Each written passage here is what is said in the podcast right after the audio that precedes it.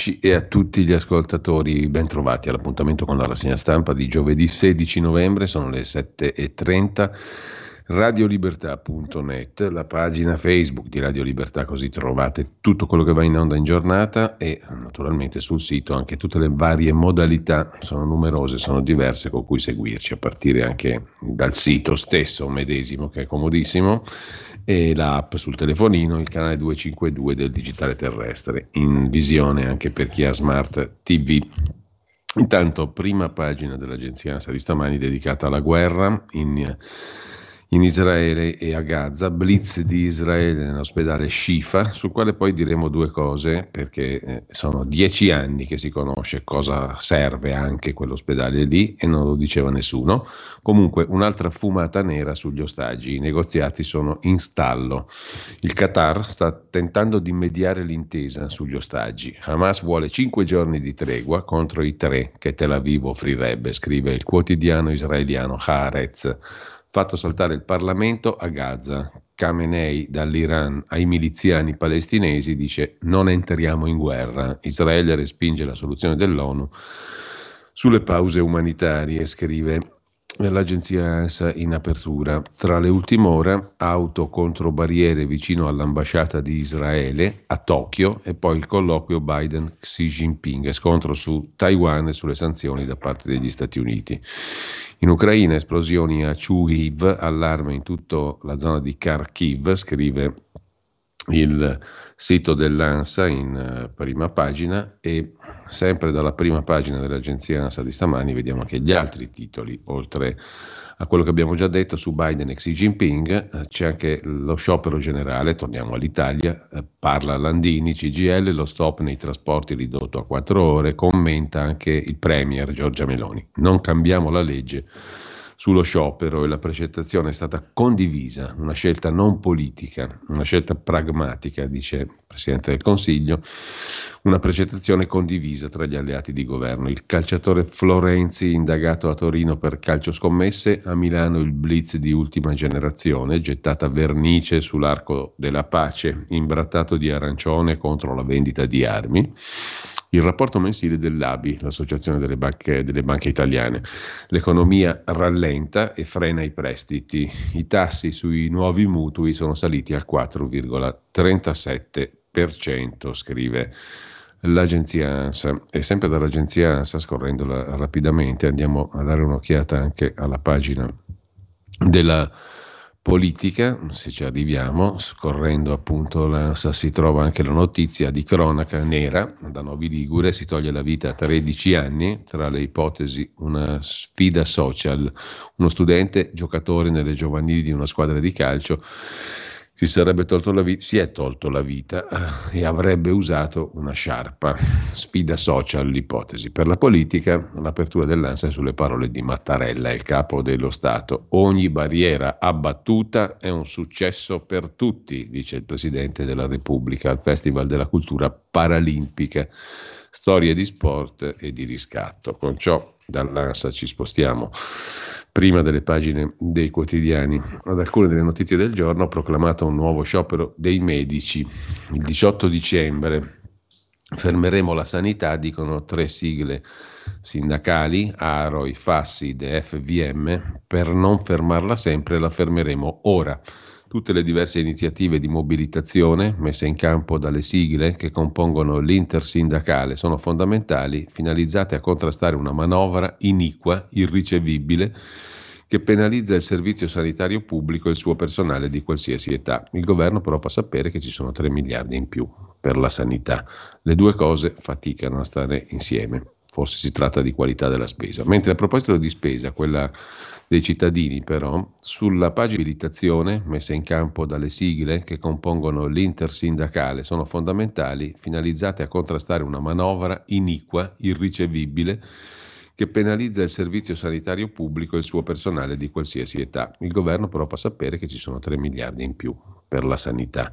Le due cose faticano a stare insieme. Forse si tratta di qualità della spesa. Mentre a proposito di spesa, quella dei cittadini, però, sulla pagina, pagina economica della stampa di oggi, non si capisce perché con poco rilievo altrove, comunque anche sulla stampa stessa bisogna arrivare a pagina 24 per questa notizia, aumenti illegittimi nelle bollette di luce e di gas. La questione riguarda 10 milioni di utenti italiani. L'antitrust ha sanzionato 6 operatori dell'energia operatori importanti, le multe più pesanti per Enel e Eni, poi Acea, Dolomiti, Iberdrola, Edison, coinvolti appunto 10 milioni di utenti. Il governo aveva vietato aumenti unilaterali dei prezzi delle bollette dal 10 agosto 22 al 30 giugno 23. Sei società energetiche, secondo l'antitrust, non hanno rispettato il divieto e per questo sono state multate. Appunto i due colossi principali sono Enel ed Eni.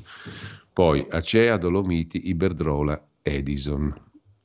Le tariffe sono tornate ai prezzi iniziali, ma non è chiaro quanti clienti siano stati penalizzati e quanti rimborsati. Nel pieno della crisi energetica il governo aveva vietato gli aumenti unilaterali dei prezzi di bollette di luce e gas, il blocco previsto dal 10 agosto 22 al 30 giugno 23. Nonostante questo, Enel Energia, Eni Plenitude, Acea Energia, Iberdrola Clienti Italia, Dolomiti Energia, Edison Energia hanno comunque inviato agli utenti lettere con le quali inducevano ad accettare modifiche dei prezzi nel periodo di stop, con conseguenti incrementi delle fatture per i clienti. Adesso per queste società è arrivata una maxi multa da più di 15 milioni di euro dell'antitrust. I clienti che hanno ricevuto le comunicazioni con le modifiche contrattuali arrivano forse fino a 9 milioni e mezzo, quasi 10 milioni. La GCM, l'autorità per la garanzia e la concorrenza del mercato, non ha fornito il dato esatto, ma un range orientativo, senza specificare quanti abbiano poi effettivamente subito l'aumento in bolletta. Altro aspetto non chiaro è quanti clienti abbiano riavuto indietro i soldi, ma intanto le utenze sono tornate ai prezzi di partenza, le multe più pesanti per Enel e Eni. Mentre a proposito dell'ospedale al Shifa, vi segnalo uno su tutti, ciò che scriveva, siamo nel lontano 29 luglio del 2014, praticamente nove anni fa, quasi dieci anni fa, lo scriveva già il sito tabletmag.com il sito che mm, veniva ripreso da tutti, lo sapevano tutti, rivelato il bunker top secret del comando di Hamas a Gaza.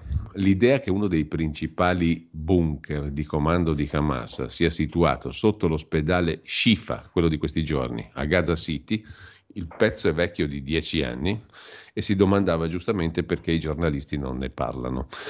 Eh, lo sapevano tutti, credo, gli inviati, perlomeno chi fa il suo mestiere di inviato doveva saperlo per forza, che sotto quell'ospedale a Gaza City c'era uno dei principali bunker di Hamas, uno dei segreti peggio custoditi della guerra di Gaza, lo definiva tablet. Allora perché i giornalisti a Gaza non lo scoprono? L'ubicazione precisa del grande bunker sotterraneo, dotato di sofisticate apparecchiature di comunicazione e che ospita parte della leadership dell'organizzazione terroristica Hamas sotto un grande ospedale, sembrerebbe qualificarsi come uno scoop di livello mondiale che potrebbe meritare un premio Pulitzer.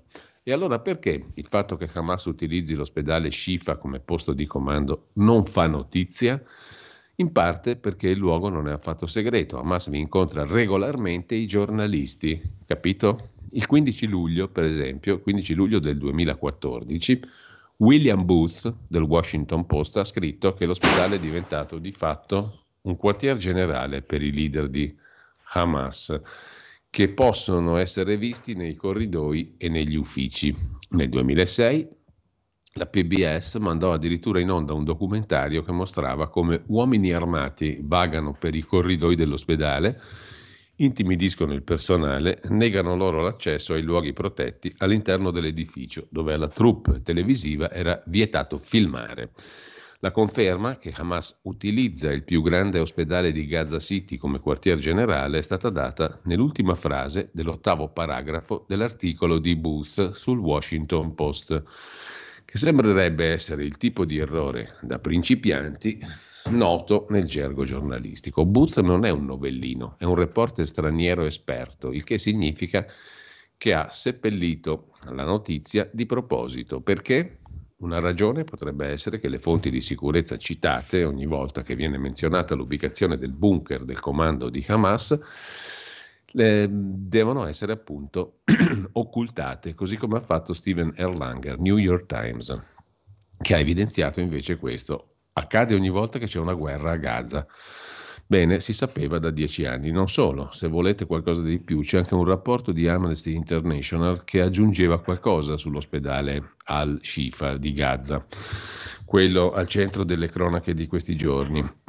Lì si torturavano anche palestinesi, uccisi in modo, in modo sommario da Hamas nel 2014 perché ritenuti collaborazionisti, ma c'erano anche prigionieri precedenti, all'epoca c'era stata una sorta di guerra nel 2014 prigionieri precedenti alla guerra che erano stati ammazzati con la scusa della guerra, erano detenuti da prima, non erano accusati di collaborazionismo ma di altro, magari di non far parte di Hamas ma piuttosto dell'autorità nazionale palestinese. Ebbene, 26 maggio 2015 un rapporto diffuso da Amnesty International accusa Hamas di aver portato avanti una brutale campagna di rapimenti, torture, uccisioni illegali di palestinesi accusati di collaborazionismo con Israele durante l'offensiva militare israeliana su Gaza dell'estate 2014. Il rapporto ha elencato una serie di violazioni dei diritti umani, tra cui l'esecuzione extragiudiziale di almeno 23 palestinesi e l'arresto e la tortura di decine di altri, tra cui membri e sostenitori di Fatah, il movimento politico rivale di Hamas. Molte delle uccisioni illegali sono state descritte come attacchi contro persone che avevano fornito assistenza a Israele durante l'operazione Margine Protettivo del 2014, ma almeno 16 delle persone uccise erano in custodia delle forze di Hamas prima che iniziasse il conflitto.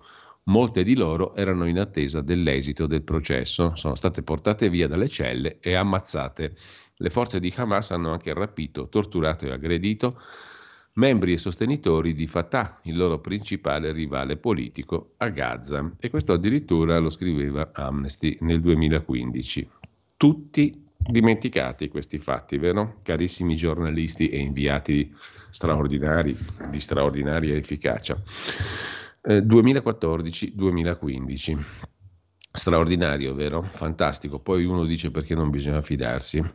Comunque, ciò nonostante, andiamo a vedere le prime pagine dei quotidiani di oggi e vediamo l'apertura di Avvenire. L'Avvenire apre il quotidiano di ispirazione cattolica dei vescovi italiani con l'appello e la preghiera appunto dei vescovi italiani. Le armi si fermino, costruiamo la pace è l'appello dei vescovi. Poi l'Italia, scartamento ridotto, nei trasporti CGL e Will dimezzano lo sciopero di venerdì prossimo, previsioni europee intanto al ribasso per la crescita italiana, male anche la Germania e l'Eurozona.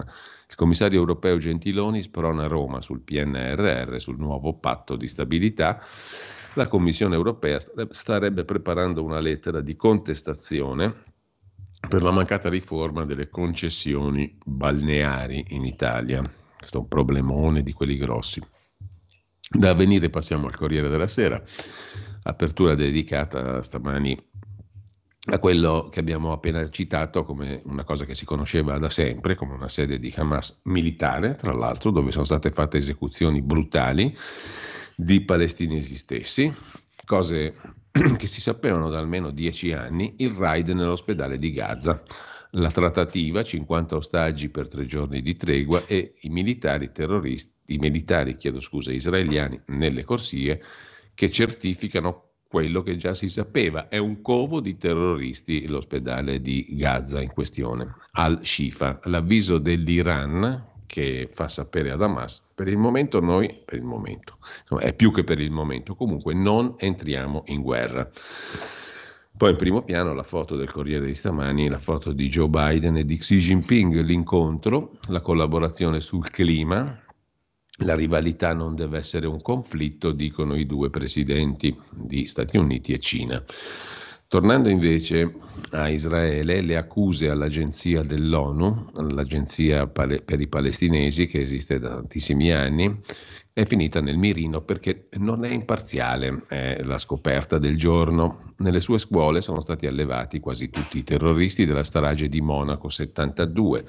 Più di recente l'inafferrabile Mohammed Deif, comandante delle brigate al-Qassam che il 7 ottobre hanno macellato 1200 ebrei nei kibbutz e nel deserto del Negev, scrive Goffredo Buccini in prima pagina sul Corriere della Sera, parlando dei dubbi sull'imparzialità e le accuse all'agenzia dell'ONU che si occupa dei palestinesi, l'UNRWA, che aiuta 700.000 persone a Gaza.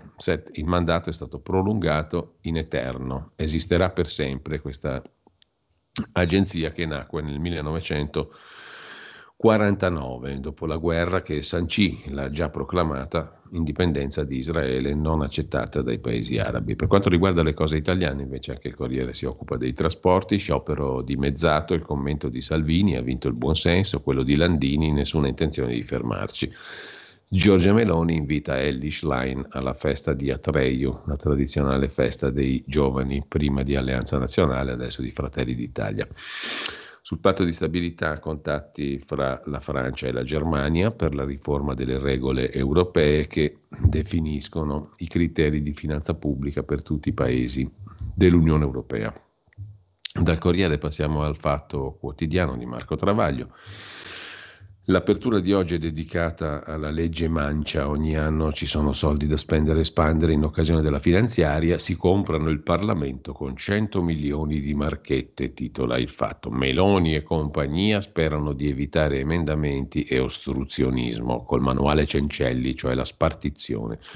Il fondo per gli eletti viene spartito in base ai voti presi per blindare la manovra, 60 milioni alla maggioranza, 40 ai partiti di opposizione. Capirai che novità. Il ministro Lollobrigida è la frase sopra la testata, la frase del giorno sul fatto quotidiano. Lollobrigida deride la cucina degli altri paesi, dagli Stati Uniti al Messico, poi ci ricasca. In Italia anche i poveri mangiano bene in trattoria, ha detto il ministro. Perciò gli hanno levato ai poveri, non al ministro, il reddito di cittadinanza, commenta il fatto quotidiano le parole di Conte, bisogna smettere di armare Israele e Tajani si infuria e poi Giulia Bongiorno e il Ministero dell'Economia, zero risarcimenti per i morti a Cutro. Lavora molto Giulia Bongiorno come avvocato, difende anche la Consap, cioè l'agenzia uh, di assicurazioni pubbliche che dice no al risarcimento per i morti a Cutro, però questo lo vediamo dopo. Qualcuno rimprovera questo eccessivo attivismo come avvocato di quella che è comunque una presidente di commissione giustizia, quindi ha anche un ruolo politico, inopportunità se non nomine illegittime, illegittime sicuramente no, però inopportune, dice qualcuno. Troppi ruoli in commedia per Giulia Buongiorno, mentre il governo si occupa di equo compenso da contrapporre al salario minimo, uno spot per le europee, liquida il fatto quotidiano. Sugli scioperi è l'Italia che ha i divieti più severi d'Europa, scrive ancora il fatto. Dal fatto passiamo alla prima pagina del giornale. Il giornale titola La resa di Landini, la retromarcia, i sindacati evocano lo squadrismo, ma alla fine cedono alle richieste di Salvini, dimezzato lo sciopero di domani. Alessandro Gnocchi si occupa dei professori che scendono in campo a difendere Israele dopo l'appello di quelli contro e poi in Consiglio dei Ministri arriva una norma nell'ennesimo pacchetto sicurezza sulle scipatrici, detenzione anche se incinte. Per le, borse, per le borseggiatrici la pacchia dell'illegalità ha i giorni contati. Nel disegno di legge sicurezza che approda oggi in Consiglio dei Ministri è previsto che per le donne incinte il rinvio della pena sia facoltativo e non più obbligatorio. Infine, quello che Travaglio non dice, Marco Travaglio l'altro giorno ha detto che i governi guidati da Conte, i due governi sono stati i migliori, ma i conti di Conte non tornano, scrive Gian Maria De Francesco oggi sul giornale. 140 miliardi sono stati bruciati dai governi grillini. Alla pagina 8 trovate l'elenco, secondo il giornale, dei disastri economici dei due governi presieduti da Giuseppe Conte. 140 miliardi bruciati. Per Travaglio Conte ha guidato i migliori governi che hanno fatto disastri. La bomba super bonus, un macigno da 109 miliardi, che potrebbe crescere ancora al ritmo di 20 miliardi all'anno, e poi dai 30 miliardi del reddito di cittadinanza agli sprechi del cashback e più disoccupati col decreto dignità, questi fallimenti di Conte. Primo piano sul giornale c'è da segnalare anche il resoconto del caporedattore del giornale Felice Manti inviato a Tirana sui luoghi dove dovrebbero sorgere i centri che eh, accoglieranno i migranti destinati all'Italia più o meno. Il giornale va nel porto dove finiranno i migranti in Albania, il porto di Schengen dove è previsto lo sbarco dei migranti. Ma quale Guantanamo europea? L'accordo fra Italia e Albania è win-win, cioè ci guadagnano tutte e due. Funzionerà perché a questo paese servono più immigrati. Questa è la frase che apre la corrispondenza di Felice Manti da Tirana. Per la precisione siamo a Schengen, 70 km da Tirana, un pugno di miglia marine da Bari. Un profugo afgano, è l'autore di questa dichiarazione, in vena di chiacchiere si ferma a parlare in inglese sotto le insegne del Raffaello Resort che lo ospita. È arrivato qui nel 2021, in fuga dal suo paese, prima che l'ultimo americano per cui lavorava se ne andasse da Kabul, racconta Manti. Qui d'estate, scrive il giornale in prima pagina, pagina 2, ci vengono kosovari e albanesi di ritorno. Racconta lui che vive lì con moglie e due piccoletti. Siamo a pochi minuti a piedi dal porto di Schengen, luogo che ci indica mentre gioca a pallavolo sulla spiaggia. All'ingresso una sbarra, ci avviciniamo, bocche cucite, non si passa. Ci spostiamo nella collinetta dietro il porto, tra pini e melograni, cresciuti in mezzo ai rottami di due camion sovietici e di ciò che resta di alcuni edifici militari. Ci andiamo in macchina, noleggiata poco lontano da un venditore più interessato alle sue galline che alle auto, scortati da un taciturno albanese, suo amico che si è offerto ad accompagnarci. È esattamente questo il luogo individuato dall'accordo tra Giorgia Meloni e il premier albanese Edi Rama. È qui che sbarcheranno le navi italiane della Marina e della Finanza con il loro carico di disperati. È qui che nella primavera del 24 questa zona sarà un enclave italiana con personale delle forze dell'ordine italiane che si occuperà delle procedure di sbarco e identificazione di, cer- di chi cerca asilo in Europa e che poi sarà trasferito all'ex aeroporto militare di Ghiader, poco lontano da qui. Vi accompagno io, è zona militare, dice il nostro Cicerone, e, e come gli conferma il soldato in mimetica che ci ferma al cancello. Sulla strada qualche bandiera americana, un vessillo della Nato, niente che ricordi le vestigia comuniste. Quel regime è un ricordo lontano Abbiamo vissuto il comunismo, una cosa è certa, potrebbe tornare ovunque nell'est, ma non qui, dice il benzinaio con cui ci lamentiamo per il prezzo del diesel, più di 2 euro al litro al cambio con la moneta albanese. L'aeroporto militare è in disuso dagli anni 90, ricorda un contadino che pascola le sue tre vacche poco lontano da qui non vola più nulla, dice, ma il nostro angelo custode, un ex militare, scuote la testa. Non è vero, sorride ma non aggiunge altro. Intorno pochissime case. Il problema sarà far digerire l'hotspot alla popolazione della zona, qui a maggioranza cattolica. L'obiettivo dell'accordo Roma-Tirana è spostare qui fino a 3.000 persone dall'Italia all'Albania, con un flusso annuale sulle 35-40.000 tutti desiderosi di entrare legittimamente in Europa dalla porta principale, come sta facendo Tirana in un percorso complesso di almeno 5-7 anni per aderire all'Unione Europea, comunque meno di quello della nazionale di calcio che ha già il biglietto in tasca per gli europei del 24. Così il reportage, eh, sintesi, viaggio nell'Albania che accoglierà gli hotspot italiani, siamo sicuri l'intesa funzionerà, riassume il giornale. Siamo a Schengen, 70 km da Tirana, qui approderanno le navi della Marina e della Finanza italiane con i migranti dirottati all'estero. L'ambasciatore italiano osserva avere un partner come loro è cruciale perché i Balcani sono una terra di confine. Il reportage di Felice Manti sul giornale. Alessandro Sallusti si occupa invece di altra questione nell'editoriale. In prima pagina. la questione della ostilità dei sindacati Will e CGL contro Salvini hanno parlato di fascismo i sindacati, appunto, squadrismo istituzionale, l'annuncio di Salvini di procedere alla precettazione sullo sciopero di domani.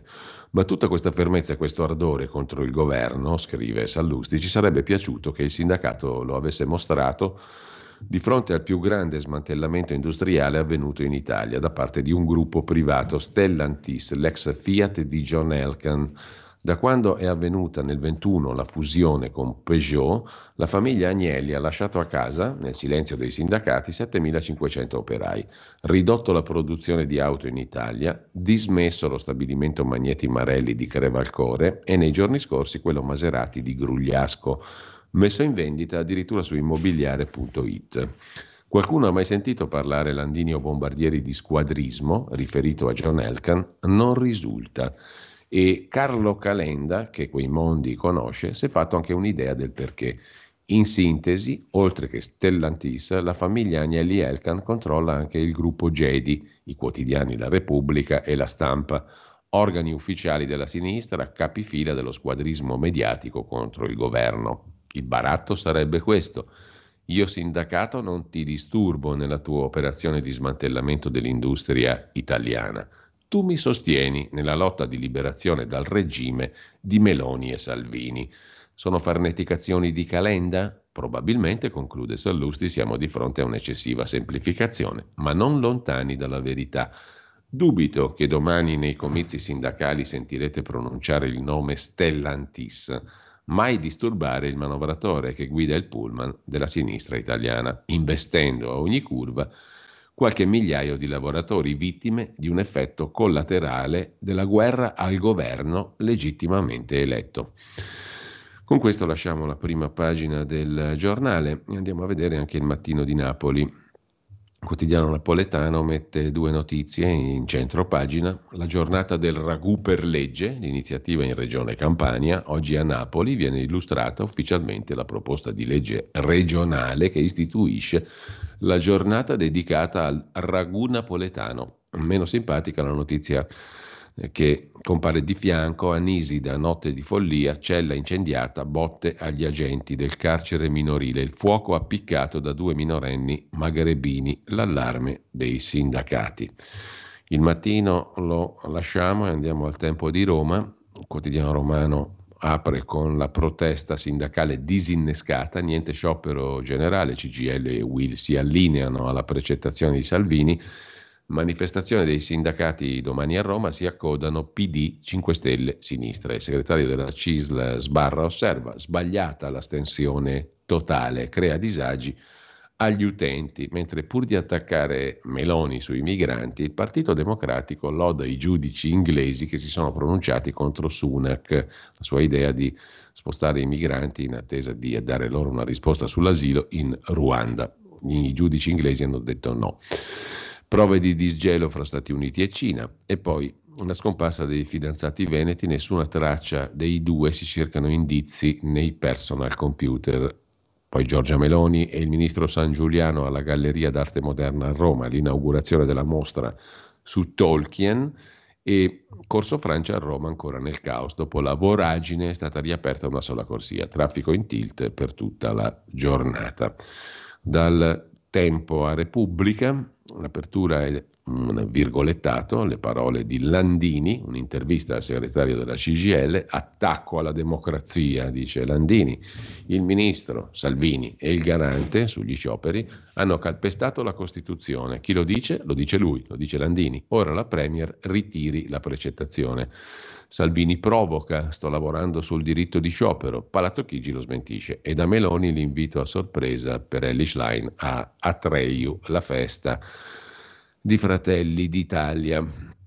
La mano tesa di Xi Jinping a Biden, il mondo è grande per entrambi e poi migranti, patto con l'Albania, la commissaria europea agli affari internazionali Ilva Johansson dice che l'accordo è fuori dal diritto europeo. L'accordo Italia-Albania non viola il diritto comunitario perché ne è al di fuori.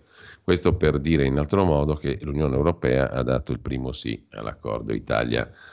Albania. Intanto viene annunciato dall'avvocata Giulia Bongiorno, che è anche senatrice, presidente della Commissione Giustizia del Senato, per conto della Consap, che lo Stato italiano non ha alcuna intenzione di risarcire i superstiti del naufragio di Cutro e i familiari delle oltre 100 vittime.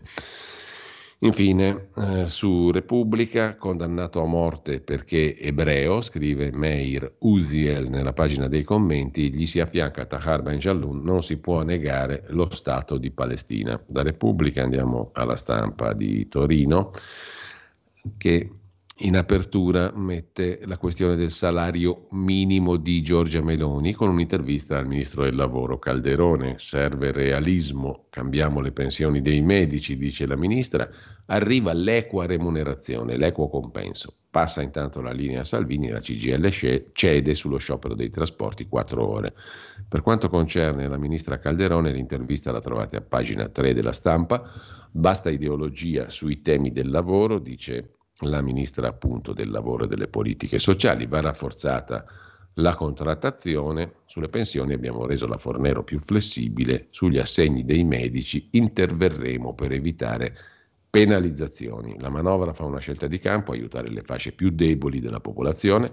Il governo ha fatto tutto quello che poteva con le poche risorse sul reddito di cittadinanza la nuova piattaforma è pronta a gestire l'assegno di inclusione dal 1 gennaio. Il diritto di sciopero va sempre tutelato, ma esistono regole per garantire i servizi essenziali. Ci fermiamo un attimo.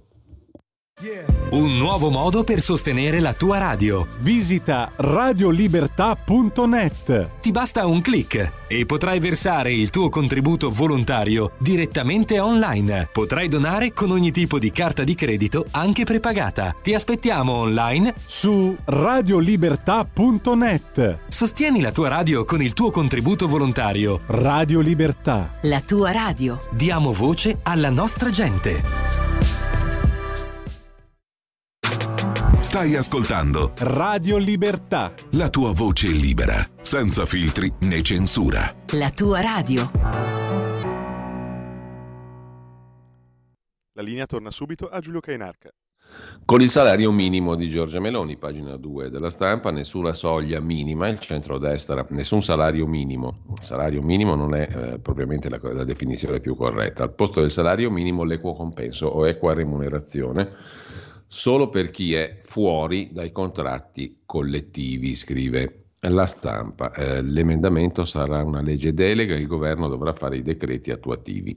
La maggioranza deposita un emendamento alla proposta di legge delle opposizioni sul salario minimo. Il testo sul quale ha lavorato il presidente della Commissione Lavoro Rizzetto di Fratelli d'Italia è da definire, ma il principio è chiaro, un'equa retribuzione per le categorie che non sono coperte dalla contrattazione nazionale. Sempre dalla stampa, rimanendo alla prima pagina, oggi è la giornata della filosofia, giornata mondiale della filosofia, scrive Massimo Adinolfi, siamo ancora figli di Parmenide. Non è male, meglio che figli di qualcos'altro sicuramente, mentre Hamas a Netanyahu senza tregua nessun accordo sugli ostaggi. E in primo piano anche Conte che dice stop armi a Israele, esattamente specularmente come stop armi a Ucraina. La difesa risponde il Ministero della Difesa, eri tu a inviarle. Stop alle armi, Giuseppe Conte batte lo stesso tasto, ripropone uno schema già visto, scrive la stampa, come avvenuto per l'Ucraina, giusto appunto, un modo per mettere pressione al governo Meloni ma anche al Partito Democratico, solo che dal Ministero della Difesa a Crosetto fanno sapere eri tu quando eri premier a inviare le armi a Israele. Poi c'è una notizia interessante in prima pagina, una lettera ai Berlusconi degli imam che scrivono su Mediaset basta con l'islamofobia.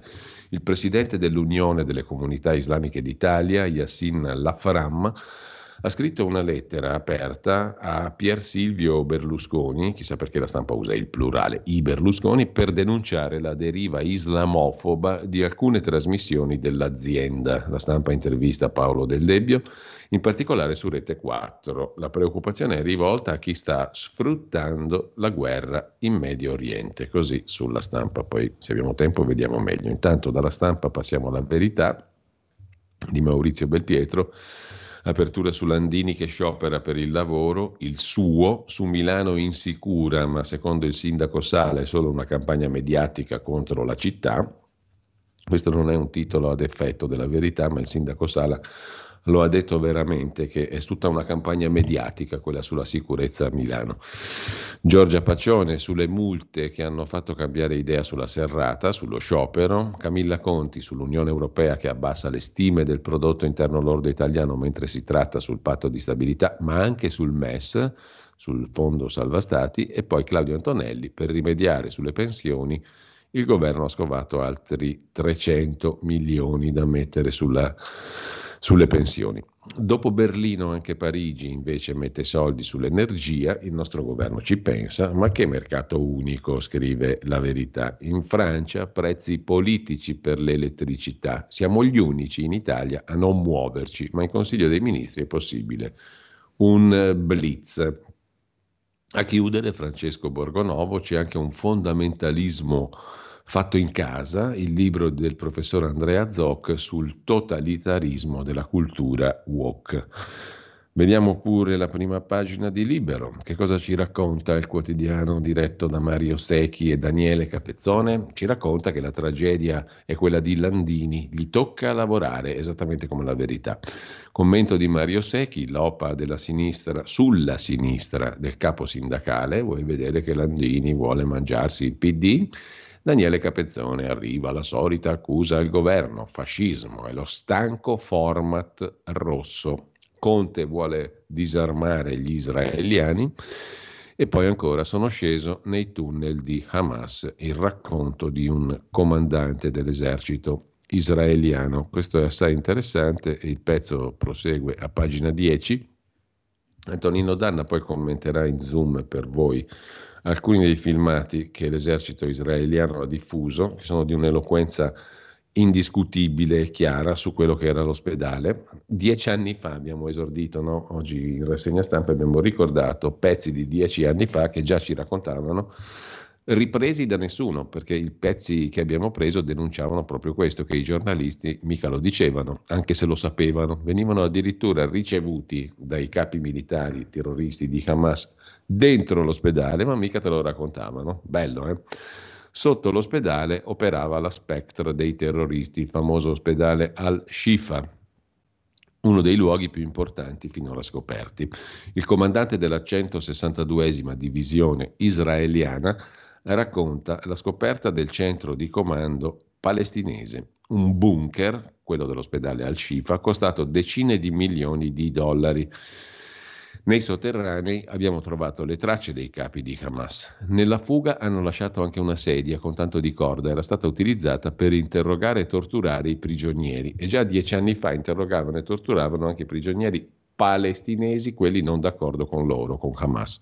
Nei tunnel impianti d'aria condizionata, speciali filtri antigas che proteggevano il comando strategico, scrive Libero riportando le parole del comandante Cohen, comandante dell'esercito israeliano. E poi c'è la storia di Sala, che è una storia vera. Il sindaco di Milano ha detto che è tutto un complotto dei mass media su Milano insicura e infine a chiudere scandalo sessuale nel sindacato dei cronisti RAI, Lusigrai, soldi dell'associazione spesi per cene eleganti, che insomma male non fa, diciamola tutta. Intanto lasciamo libero e andiamo a dare un'occhiata anche a Italia Oggi. Il quotidiano diretto da Pierluigi Magnaschi apre con la riforma fiscale addolcita. In che senso? Non saranno toccate le detrazioni dei contribuenti con reddito complessivo sopra i 50.000 euro. Il taglio di 260 euro soltanto sulle altre voci. Il taglio di 260 euro di detrazione per i contribuenti con reddito complessivo sopra i 50.000 euro, che scatterà dal 2024 anno di imposta, non toccherà le spese sanitarie, che resteranno integralmente detraibili, senza quindi la citata penalizzazione. È quanto stabilito nell'ultima versione del decreto legislativo sulla riforma IRPEF, IRES rispetto a quello che era indicato in precedenti bozze del provvedimento, insomma salvate le spese mediche. C'è poi l'intervista di Carlo Valentini a Paolo Guzzanti, 83 anni, ha lavorato a Repubblica ma anche al giornale, alla stampa ma anche a Panorama, è stato socialista, poi Patto Segni, poi Forza Italia, oggi Partito Liberale. L'ultimo libro di Guzzanti è dedicato a Silvio Berlusconi. Non potevo accettare che Berlusconi si accodasse a Putin al punto da giustificare l'invasione della Georgia da parte della Russia. Era la prima volta dalla fine della guerra che un paese ne invadeva un altro. La stessa logica dell'Ucraina di oggi, dice Paolo Guzzanti, intervistato a pagina 8 su Italia Oggi. Mentre si occupa di Riccardo Maggi il direttore Magnaschi. In questi termini, nella sua rubrica Diritto e rovescio, il corsivo di prima pagina. Riccardo Maggi, segretario di più Europa, un partito che ha una percentuale di consensi da prefisso telefonico, non avendo niente da fare, intasa le agenzie e il web di comunicati che poi compaiono regolarmente nei pastoni dei giornali come se più Europa fosse un partito e non in pratica una persona. Maggi compare dovunque per dire la sua, perché i giornalisti dei grandi media sono ammalati di pluralismo formale si intende, e poi ad essi non par vero di poter tagliare e incollare ciò che ricevono, esternalizzando ad altri il loro lavoro. Il loro motto infatti è in sostanza voglia di lavorare, saltami addosso. Per loro tutto fa brodo. L'importante è riempire uno spazio. Non tengono presente che una cosa è sapere il parere del PD, di 5 Stelle, di Fratelli d'Italia, della Lega, di Forza Italia, magari anche nelle loro diverse componenti. Un'altra è sapere il parere di Maggi o di, di Frattoianni, stesse considerazioni. Riempiono un buco, ma i lettori hanno altro da fare, scrive il direttore di Italia Oggi. Sul Sole 24 Ore c'è invece in prima pagina un titolo che richiama la questione dell'edilizia, dove ancora in sospeso sono 135 miliardi di bonus, di crediti delle imprese, un'ipoteca da 22-24 miliardi all'anno sui conti una montagna di crediti che sarà difficile smaltire, scrive il quotidiano di Confindustria. Dice questo la giornatissima fotografia scattata ieri dal Ministero dell'Economia. I bonus edilizi dal 2020 valgono 160,7 miliardi. Di questi ne sono stati compensati appena 25,5 con un'ipoteca da 22-24 miliardi all'anno sui conti pubblici. Insomma, abbiamo ancora 135 miliardi di bonus che le imprese devono incassare, sono tutti in sospeso. Un bel problemone grosso. E Giuseppe Conte qualcosa ne sa, altro che armi a Israele. Sul dubbio, il quotidiano degli avvocati, c'è in primo piano l'intervento del professor Giorgio Spanger, la politica è genuflessa ai dogmi intoccabili dei magistrati antimafia. Che errore l'addio alla riforma della giustizia annunciato dal ministro Nordio. In realtà il ministro Ombra della giustizia è il sottosegretario Mantovano, scrive il dubbio in prima pagina. E poi la Camera voterà sulla legge di Forza Italia che vieta di confiscare i beni agli innocenti. Con ciò lasciamo anche il dubbio. Vi segnalo a proposito di Italia-Albania, il commento del professor Luca Ricolfi sul sito della fondazione IUM, da lui diretta, a proposito dell'accordo appunto con l'Albania. Ancora alle volte, scrive il professor Ricolfi, gli economisti mi stupiscono per la loro ingenuità. Eh, l'ultima volta che mi è successo, sabato scorso, leggendo su Repubblica un articolo di Tito Boeri e Roberto Perotti, due fra i miei economisti preferiti, sul progetto Meloni-Rama di delocalizzare in Albania 36.000 richieste di asilo all'anno, costruendo ex novo due centri con una capacità di 3.000 richiedenti asilo. Il nocciolo del ragionamento dei due illustri economisti è il seguente. Il numero effettivo di domande smaltite sarà inferiore a 3.000 all'anno, perché il tempo medio di processamento delle richieste è 12 mesi, non 4 settimane. In effetti, scrive Ricolfi, è quel che si insegna in corsi universitari, innanzitutto di ingegneria gestionale, quando si spiega la formuletta che collega le vendite annuali con lo stock di merci in magazzino, il loro tempo di giacenza. Se devo vendere 36.000 e il mio magazzino tiene 3.000, allora devo rinnovare il magazzino 12 volte all'anno. Banale, leggermente cinico, visto che stiamo parlando di esseri umani. Ma la formula è ineccepibile, come tutte le identità contabili. Il punto è un altro. Perché mai il tempo di smaltimento delle domande dovrebbe essere 12 mesi o superiore? La risposta di Boeri e Perotti è perché in Veneto, dove le cose vanno meglio che altrove, gli operatori del settore ci hanno detto che ci vogliono almeno 12 mesi. Se accettiamo questa stima e la infiliamo nella formula del magazzino, salta fuori che non potremo processare più di 3.000 domande, anzi, tenuto conto dei fattori rallentanti, ne processeremo 2.000, con costi pro capite enormi, visti i costi fissi che i due centri albanesi comporteranno. Ma la vera domanda è, perché mai in una struttura nuova di zecca dedicata solo alla gestione dei migranti i tempi di smaltimento delle domande dovrebbero essere quelli medi attuali in Italia, dove le questure sono sovraccariche, come gli ospedali, le procedure complicate farraginose, anche per il coinvolgimento di enti del terzo settore e alle carenze di personale nelle questure e nelle commissioni territoriali non si riesce a porre rimedio. E se accadesse invece esattamente l'inverso, che solo in Albania i migranti potessero esercitare il diritto di essere ascoltati in tempi ragionevoli, senza attese infinite come in Italia? In breve, la capacità effettiva dei due centri albanesi, 36.000 o 2.000 domande, non è determinabile con una formula contabile, ma è un problema di sociologia dell'organizzazione. Può darsi che le cose vadano come prevedono Boeri e Perotti, o peggio, se a oltre vent'anni dal varo della Bossi-Fini nessun governo è riuscito a oliare gli ingranaggi della burocrazia dell'accoglienza, possibile che non ci riesca neanche questo governo. Ma perché non dargli una chance? O perlomeno augurarsi che in Albania le cose vadano meglio che sul suolo italiano? Perché scommettere sempre e solo sul fallimento dei tentativi italiani di gestire il problema degli sbarchi? Perché, conclude Luca Ricolfi, le menti più brillanti del paese, anche nel campo riformista, si ingegnano solo a profetizzare fallimenti, anziché dare idee su come correggere quel che non va e far riuscire l'esperimento? Forse una vera sinistra, riformista, liberale e empirista, deve ancora nascere in Italia, conclude Luca Ricolfi, perché se ci fosse la sua stella polare sarebbe l'interesse nazionale, non la speranza che l'esperimento albanese sia l'ennesimo flop. A proposito di immigrazione, sul Corriere della Sera l'Unione Europea apre al piano italiano con l'Albania, dice sostanzialmente di sì, Intanto a Lampedusa è boom di sbarchi, oltre 1200 arrivi in poco più di 24 ore e poi il governo decide nuove misure sulla sicurezza, compreso il fatto che mandiamo in galera anche le scippatrici incinte, come vedevamo prima.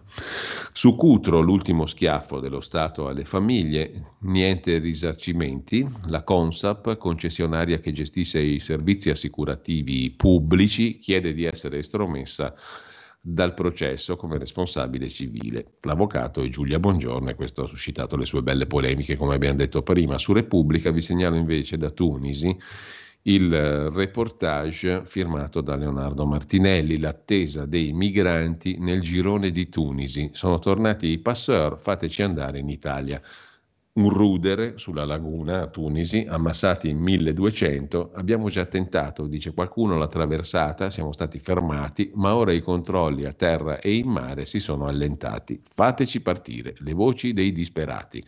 Qui senza lavoro, ma meglio della Libia, dove ci torturano. 450 euro il costo per la traversata che i passeur tunisini chiedono ai migranti, 1500 dinari mentre l'ONU, dietro la bocciatura del piano Ruanda, sostiene Anna Bono su Atlantico Quotidiano, ma il premier britannico Sunak non molla. Dalla Corte Suprema del Regno Unito, bocciato non il principio, ma il paese, il Ruanda, ritenuto non sicuro. I giudici si sono basati sulle valutazioni dell'ONU, l'Alto Commissariato per i Rifugiati, che però contraddice se stessa, sottolinea la professoressa Anna Bono. Nel frattempo, come dicevamo, i musulmani hanno scritto a Pier Silvio Berlusconi Basta con la deriva islamofoba di Mediaset, dice l'Unione delle Comunità Islamiche, l'UCOI, presieduta da Yassin Lafram. Percezione distorta e negativa da parte di alcune trasmissioni Mediaset che sfruttano la guerra. E la lamentela dei musulmani si rischia di creare un clima di discriminazione su due milioni e mezzo di islamici. Replica dell'azienda. I nostri talk rispettano i vari punti di vista. Intervista a Paolo Del Debbio, conduttore di Rete 4. Sono certi imam che fomentano l'odio. Dovrebbero dire che Hamas fa terrorismo. Ci fermiamo un attimo e poi apriamo la nostra finestra di libertà con Maurizio Bolognetti e anche credo con un ospite che ha condiviso il suo appello a coinvolgere Ordine dei giornalisti, Federazione Nazionale della Stampa su alcuni temi dei quali torneremo a parlare tra poco.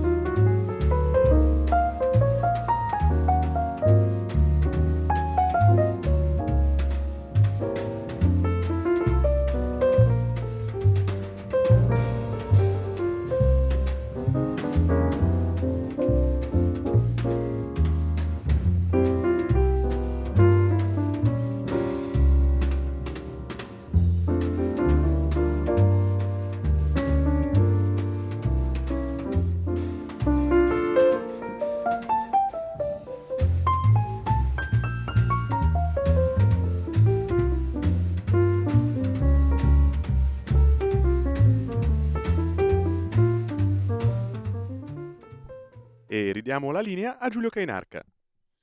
Eccoci qui, settimo giorno di sciopero della fame, Maurizio Bonognetti, collega, giornalista, segretario dei Radicali Lucani, autore di libri che mm, abbiamo più volte commentato insieme, eh, l'ultimo dei quali, la settima dose, dedicato alla vicenda Covid. Ma io vorrei allargare il discorso rispetto a quello che dicevamo pure ieri. Intanto buongiorno e ben ritrovato Maurizio, settimo giorno, dicevo, di sciopero della fame per uh, una serie di questioni di carattere appunto molto più generale che non la vicenda Covid della quale abbiamo parlato ieri, perché mh, mm, tu fai riferimento anche a una questione importante, l'attentato contro i diritti politici del cittadino. E la tua è fame di democrazia e di diritti umani, per dire stop a una censura, censura che sa di regime, c'è poco da girarci intorno perché abbiamo più volte sottolineato che si tratta di una palese violazione tout court, senza, senza, appunto complicarci la vita con distinguo giuridici di dubbia solidità, eh, si tratta di una palese violazione del eh, articolo 21 della nostra Costituzione sulla libertà di espressione, sulla eh, assenza e sulla proibizione di censure. Qui invece si può tranquillamente eh, ripulire, cancellare il lavoro di 2000 e passa interviste, approfondimenti, eccetera, che tu hai fatto sul tuo canale YouTube cancellato, peraltro sta per essere cancellato anche il nostro, anzi i nostri, che ne avevamo due per gli stessi, per gli stessi motivi. Allora, tu hai chiamato in ballo quel che rimane, mi viene da dire, lo dico con rispetto peraltro, dell'ordine dei giornalisti della Federazione Nazionale della Stampa Italiana. Scrivete, fate un appello anche a loro, tu dici a chi ci sta seguendo, a chi ti sta seguendo e eh, tra l'altro io ho il piacere di avere con noi anche una persona che ha condiviso il tuo appello e che ha un ruolo politicamente importante, è stato presidente della regione Basilicata dal 13 al 19, Marcello Pittella che dovrebbe essere in collegamento con noi, mi dicono dalla regia. Buongiorno Presidente sì. Pittella, permetta Buon, di chiamarla così. Buongiorno a lei, buongiorno a Maurizio e a chi ci ascolta. Buongiorno a te Marcello. Marcello Pittella Ciao. potrebbe raccontarci tante cose anche a proposito di diritti, no? perché ha, ha vissuto una vicenda politico-giudiziaria molto lunga che si è conclusa con una soluzione come non di rado capita e anche questo fa parte del campo dei diritti, però apriremmo tutta un'altra finestra. Allora le chiedo subito, Presidente Pittella, perché lei ha condiviso l'appello di Maurizio Borognetti a coinvolgere anche a scrivere all'ordine dei giornalisti e alla Federazione della Stampa. Io allargherei il discorso alla politica perché la questione è fortemente politica, no? visto che stiamo parlando del rispetto di un articolo fondamentale della nostra Costituzione, ma credo di tutti gli assetti politici, quello a manifestare liberamente il proprio pensiero, che è una frontiera che riguarda tutto il mondo, peraltro. No? Sì, no, non v'è dubbio, ma eh, io ho condiviso, e non è la prima volta che lo faccio, eh, la battaglia appello di Maurizio, eh, uno perché eh, mi appartiene per cultura eh, riformista e socialista l'idea di una democrazia compiuta eh, e di uno Stato in cui come dire, il diritto non, non è fatica eh, da raggiungere, ma eh, deve essere o dovrebbe essere dire, un'occasione di vita quotidiana per ognuno. E secondo perché ho esperienza vissuta da, da mm. professionista medico accanto a chi soffre, a chi ha meno diritti, soprattutto in sanità, e, e politica. E mi sono reso conto di come eh, come dire, eh, quotidianamente, quotidianamente la battaglia riformista sui diritti è più predicata che praticata. E dato che noi vogliamo praticarla, censurare Maurizio Bolognetti perché parla e esprime le sue opinioni sul Covid come sulla sanità, significa di fatto tappare la bocca a chi purtroppo non ha voce, sono in tanti in questa Italia eh, a partire da coloro i quali eh, sono contrari magari alla pratica, e non sono io, del vaccino, eh, così come a coloro i mm. quali devono aspettare un anno per fare un attack eh, e non possono nemmeno protestare. faccio questi esempi per dire Maurizio è con il compianto Marco Pannella, uno degli antesignani dei, di battaglie sui diritti. E chi ha vissuto sulla propria pelle dire, l'assenza di diritti, senza aprire altri capitoli per capirci, eh, non può non condividere se ha voglia ancora di cambiare qualcosa in quest'Italia, altrimenti noi ce ne, stare, ce, ce ne staremo ad assistere tra estremi, demagogia ed altro, eh, un'Italia che va sempre più indietro e viene soltanto predicata, ma mai praticata. Eh, questa è la sacrosanta verità. Ecco, Presidente Pitella, lei ha una lunga esperienza politica, no? eh, ne accennava prima, eh, e le chiedo questo, ma non le pare paradossale il fatto che eh, oggi siamo in un mondo sempre più eh, dominato dalla comunicazione social, perché i mezzi tradizionali di informazione eh, o dipendono sempre più da quello o comunque, vedi la carta stampata, sono in fortissimo declino. No? Quindi siamo sempre più, eh, la, l'informazione corre sempre più su quei canali e quei canali invece sono censurabilissimi e trattati come se fossero appunto, l'abbiamo detto più volte, delle entità private sono entità invece che hanno a che fare direttamente con la libera manifestazione del pensiero e quindi credo che la questione sia politica a questo punto. Lei come la pensa, eh, come la dubbio. vede? Eh no, non c'è dubbio, la verità è che eh, eh, eh i governi che si sono succeduti e l'attuale governo dovrebbe mettere mano ad una legislazione che è carente in questo senso. Noi abbiamo una piazza virtuale i social sono diventati lo sfogatoio eh, del tutto e del nulla. Eh, per intenderci, ti, ti, ti, portano le stelle e ti uccidono in due secondi, come se niente fosse. Ognuno lì con, eh, può, può, scrivere quello che vuole e anche il contrario e nessuno può dire nulla. Eh, può formulare una denuncia una querela e forse dopo qualche anno arriva sostanzialmente l'archiviazione. Mm. Eh, dall'altro lato, voglio dire, c'è la censura e operano senza nemmeno avvisarti la chiusura del tuo canale. Perché? Perché hai detto magari qualche verità scomoda, ma è una contraddizione, una delle tante. E la politica che fa? Se Mm. va in televisione dice no, noi dovremmo fare, noi dovremmo, ma quando pratica realmente ciò che dice, quando lo fa? Hanno la Allora, presi- di farlo e lo Mm, facesse, abbiamo- si assumessero la responsabilità. Condivido perfettamente. Abbiamo pochi minuti, li abbiamo tutti i giorni. Due minuti, Maurizio, per concludere, perché io ho citato all'inizio che il tuo ragionamento è ampiamente politico. Lasciamo perdere solo lo spunto Covid. Quello è un capitolo di tanti che fanno parte dell'attentato ai diritti politici del cittadino di su cui tu batti, no? perché il discorso è più largo che non la vicenda Covid, che pure ha un suo peso, perché è una delle manifestazioni della libertà di opinione, di pensiero e di documentazione che tu hai fatto, perché non era solo opinione, tu hai messo documenti a disposizione di tutti, qualcuno ha fatto anche il furbo e li ha usati senza citarti più di una Eh, volta. sì, sì. Però Sono questo è un altro discorso. cose- Ti lascio che- la parola per concludere, Maurizio, Sono poi diamo cose- appuntamento a domani. Sono così, però io ci tengo due o tre cosette, vediamo se riesco a dirle eh, eh, rapidamente in sequenza. Sì. Io, io intanto ho un cruccio a proposito dell'attentato contro i diritti politici del cittadino, quello di non aver potuto, eh, aver avuto in nessun modo la possibilità di confrontarmi su una serie di questioni che secondo me sono attinenti alla tutela della salute pubblica perché io credo di aver eh, sollevato delle questioni che adesso stanno diventando patrimonio di fior di immunologi e virologi, le ho sollevate per tempo, io non sono un Novax, tutt'altro, eh, io quando devo usare dei farmaci li uso, però c'erano delle questioni secondo me eh, di, eh, assolutamente rilevanti da, da- da eh, eh, sollevare. Purtroppo non ne abbiamo potuto parlare perché c'è stato un linciaggio e si è messo tutto nello stesso calderone.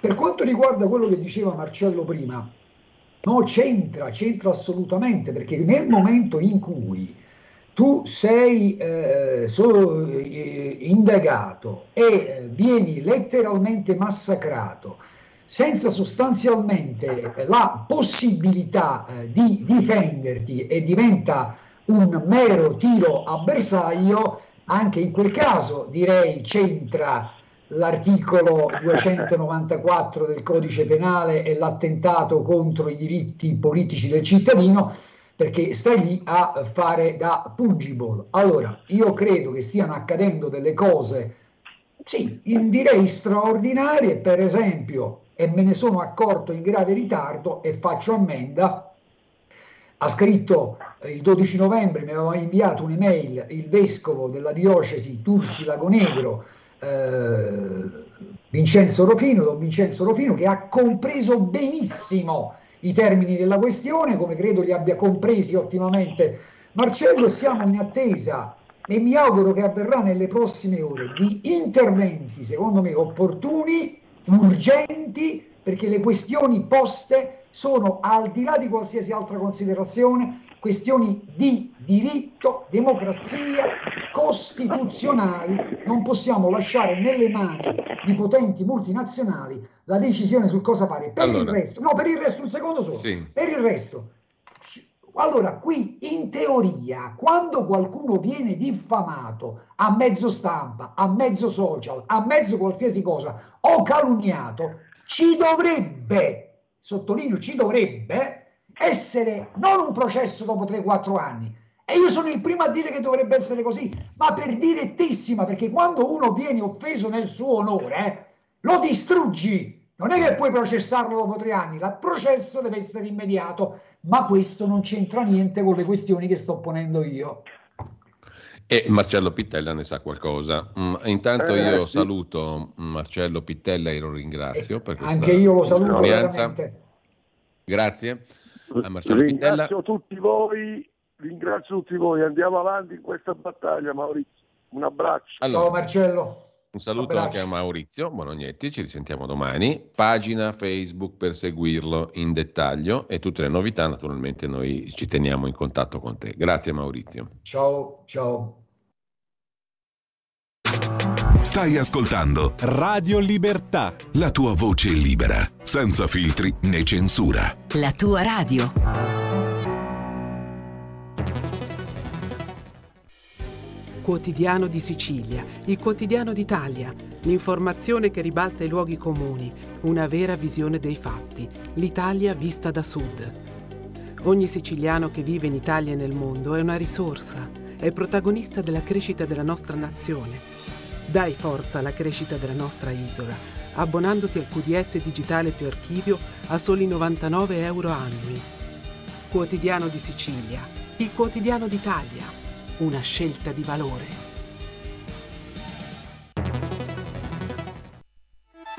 Stai ascoltando Radio Libertà, la tua voce libera, senza filtri né censure, la tua radio.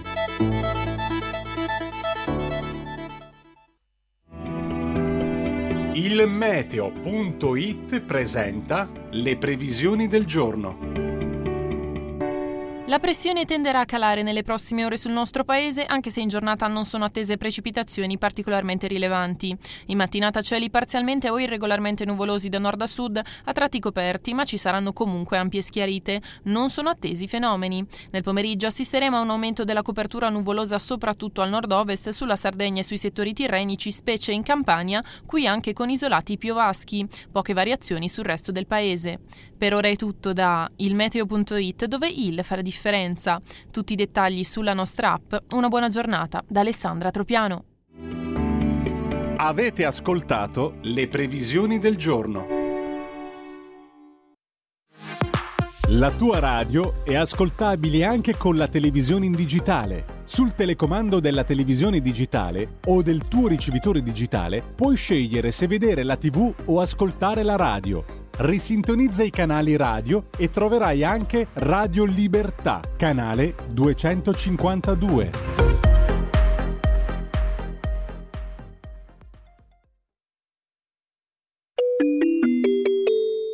Qui Parlamento.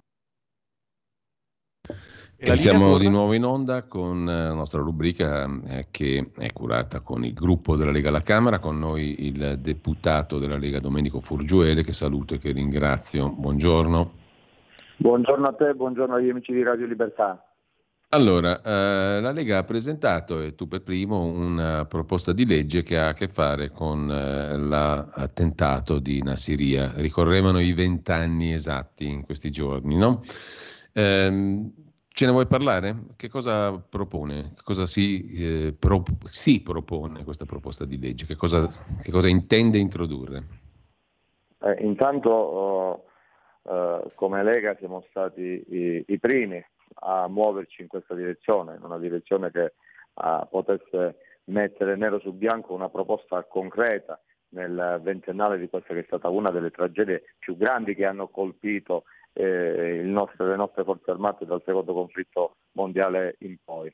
Eh, fondamentalmente eh, vi è eh, la volontà di dare seguito a tutte quelle proposte che negli anni sono state respinte e che andavano nella direzione di assegnare la medaglia d'oro al valore alle vittime di Nasseria, ma in più inserisce anche la volontà di eh, mettere nel titolo della legge del novembre 2009 il riferimento proprio all'anniversario della strage di Nasseria, perché noi ricordiamo le vittime civili e militari eh, mm.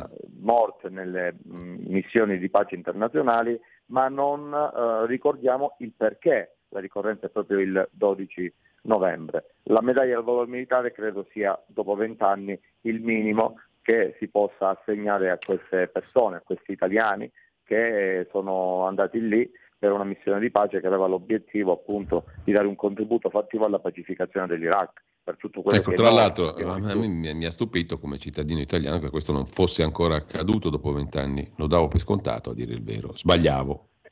Eh, diciamo che eh, io l'ho potuto ribadire in aula, è stata tanta l'ipocrisia che negli ultimi anni eh, tra i diversi livelli istituzionali ha bloccato l'iter di proposte di legge che certamente non attendevano Domenico Furgiuele, ma che io eh, farò di tutto insieme, supportato dal gruppo della Lega, dal nostro capogruppo e da soprattutto i componenti della Commissione Difesa. Devo ringraziare eh, l'onorevole Eugenio Zoffili che immediatamente ha sottoscritto la, la, PDL, ma anche il Presidente della Commissione che è della Lega, Minardo.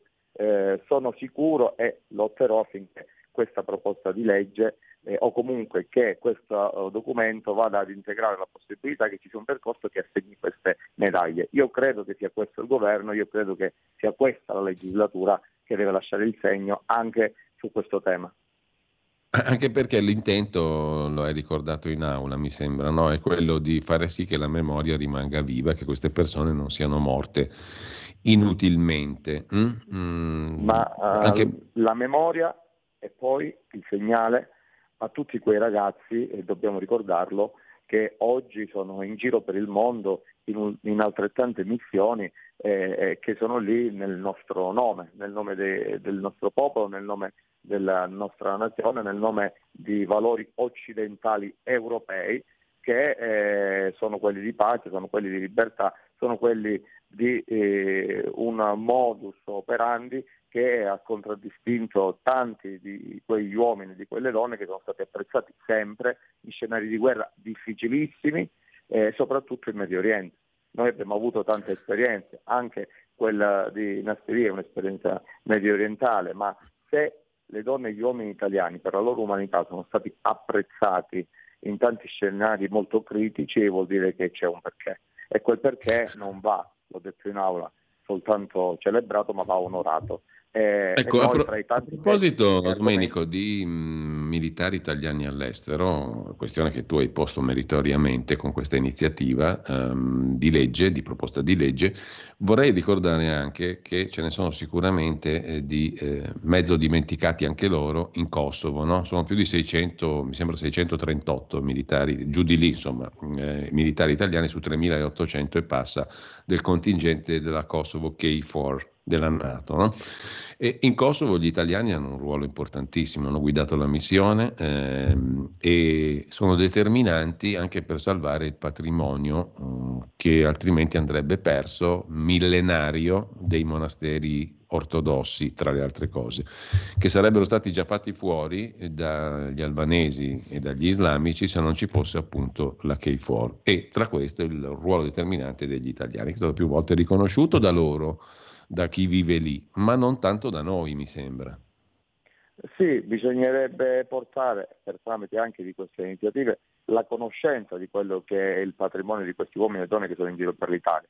Tu hai fatto bene a ricordare eh, i beni artistici, storici, architettonici che sono stati salvaguardati, parte sono andati distrutti, noi lo sappiamo durante eh, le, le, parti cruciali dei combattimenti e degli scontri. Ricordiamo che per esempio altrettanti uomini eh, non sempre ricordati esistono in questo momento così caldo anche ai confini con il Libano, eh, dove se probabilmente non c'è ancora oggi un'escalation con Hezbollah, eh, forse merito dell'interlocuzione proprio di quella umanità di cui ti parlavo prima, che è caratteristica della mm. popolazione delle forze armate italiane, che siano esercito, che siano carabinieri.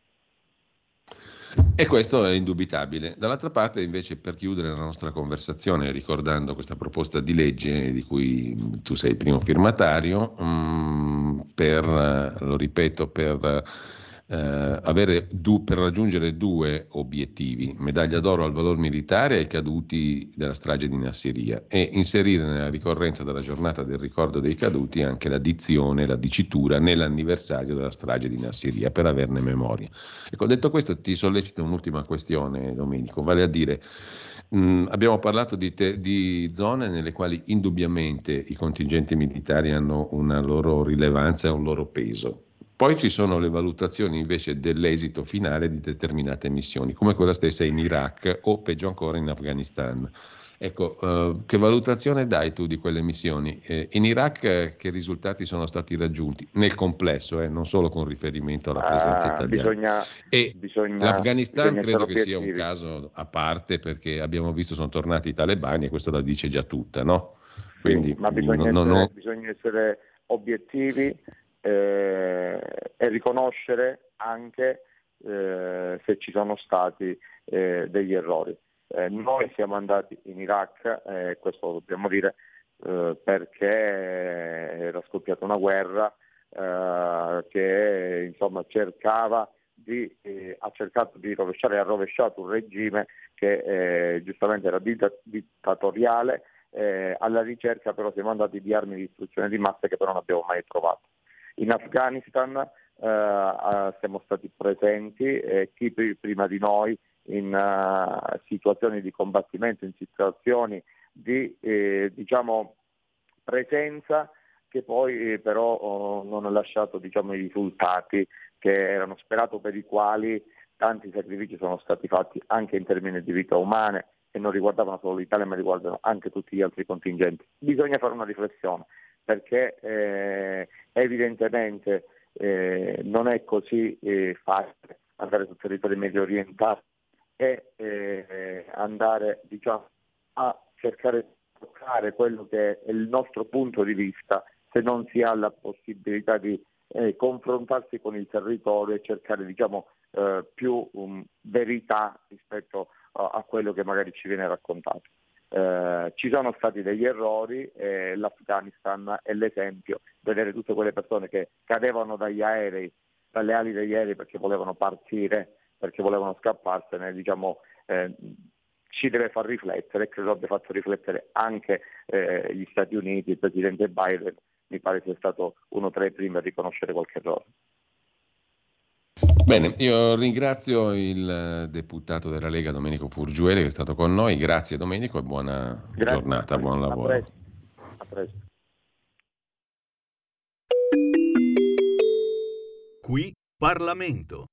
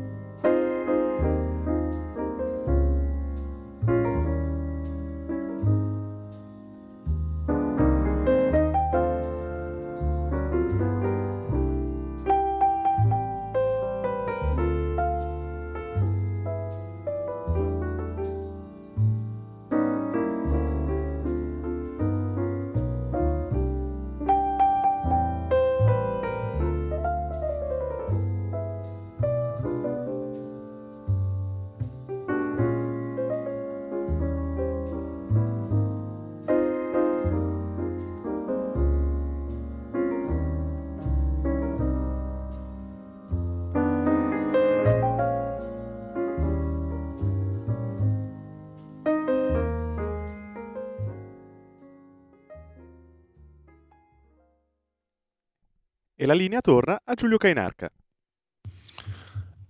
Eccoci qua, allora torniamo alle, alle, agli, articoli, agli articoli che abbiamo eh, estrapolato dai quotidiani, dalle testate non quotidiane, dall'online, da tutto quello che ci abbiamo intorno, insomma, e eh, abbiamo lasciato il Corriere della Sera con eh, la questione di Lampedusa, boom di sbarchi, oltre 1200 arrivi in poco più di 24 ore, mentre sul tema della sicurezza il governo oggi valuta una serie di novità, eh, un aggiornamento del eh, pacchetto sicurezza. In Gran Bretagna, dicevamo, invece il piano Ruanda è stato dichiarato illegale. La Corte Suprema britannica ha bocciato il progetto del governo del Premier Sunak di deportare in Ruanda gli immigrati irregolari. Ci sarebbe stato il rischio che profughi legittimi finissero per essere rispediti nei paesi dai quali erano scappati. La sentenza è un duro colpo per il Premier, scrive il Corriere della Sera, era stato lo stesso governo a rivolgersi alla Corte Suprema, che però ha riconosciuto il mancato rispetto dei diritti umani in Ruanda. Ora Sunak correrà ai ripari, è stato annunciato un nuovo trattato e l'introduzione di una legislazione di emergenza per designare il Ruanda paese sicuro ma per resuscitare il piano serve un mezzo miracolo, scrive il Corriere della Sera nel, nella pagina degli esteri. Per quanto concerne invece, eravamo arrivati lì, la questione degli imam, sulla stampa c'è un, con rilievo in prima pagina la notizia della richiesta dei musulmani italiani. Il presidente dell'Unione delle Comunità Islamiche d'Italia, Yassin Lafram, ha scritto una lettera aperta, peraltro, all'amministratore delegato di Mediaset, Pier Silvio Berlusconi, per denunciare quella che definisce la deriva islamofoba di alcune trasmissioni de- dell'azienda di Mediaset, in particolare su Rete 4. La preoccupazione è rivolta a quei programmi che, scrive l'Unione delle Comunità Islamiche in Italia col suo presidente, la FRAM, sfruttando la guerra in Medio Oriente, sono orientati a dare dell'Islam e dei musulmani una percezione distorta e negativa, contribuendo così a creare un clima di discriminazione che pesa su 2 milioni e mezzo di persone che vivono e lavorano in Italia. Lucoi chiede a Pier Silvio Berlusconi di fare un altro passo avanti per evitare che islamofobia e antisemitismo dilaghino sempre di più e sottolinea che Pier Silvio Berlusconi ha raccolto il testimone del padre e ha subito dato una linea editoriale chiara e inequivocabile, cioè è più progressista del papà, il figlio Pier Silvio, secondo Lucoi. In pratica mh, mm, bisogna ricordare l'ex premier morto il 12 giugno del 23, abbiamo già avuto modo di riconoscere al suo compianto padre, scrive il presidente dell'Unione delle Comunità Islamiche, il merito di essersi sempre impegnato in un lungo lavoro diplomatico per evitare scontri tra civiltà e religioni. Ragion per cui lo stesso presidente dell'UCOI ha partecipato ai funerali di Silvio Berlusconi. Mediaset non ha risposto con un comunicato ufficiale, ma fonti interne all'azienda contestano l'accusa di islamofobia. I nostri programmi giornalistici rispettano ogni punto di vista, dicono fonti interne a Mediaset, i più diversi, in particolare su temi delicati come la questione medio orientale. Ci impegneremo ancor più, se possibile, a garantire ai telespettatori e ai rappresentati di tutte le comunità, compresa ovviamente quella islamica, il massimo del pluralismo e la migliore informazione possibile. La lettera di Lafaram non cita le trasmissioni della rete nello specifico, ma è facile immaginare che sia stata ispirata dai talk show di Paolo Del Debbio e Mario Giordano. Mentre, cambiando argomento, vi segnalo sulla nuova bussola quotidiana una intervista a Franco Prodi, che è il fratello fisico dell'atmosfera di Romano Prodi. Laudate Deum, un suicidio. La Chiesa rischia un nuovo caso Galileo. L'esortazione papale, Laudate Deum, è appiattita sulle truffe dell'IPCC, cioè dell'organismo delle Nazioni Unite che si occupa del clima, dice il fratello di Romano Prodi è famoso per essere il fratello, però c'è tutta ovviamente una sua autonomia anche per materia, perché non c'entra nulla con la politica e con l'economia, fa il fisico dell'atmosfera, Franco Prodi.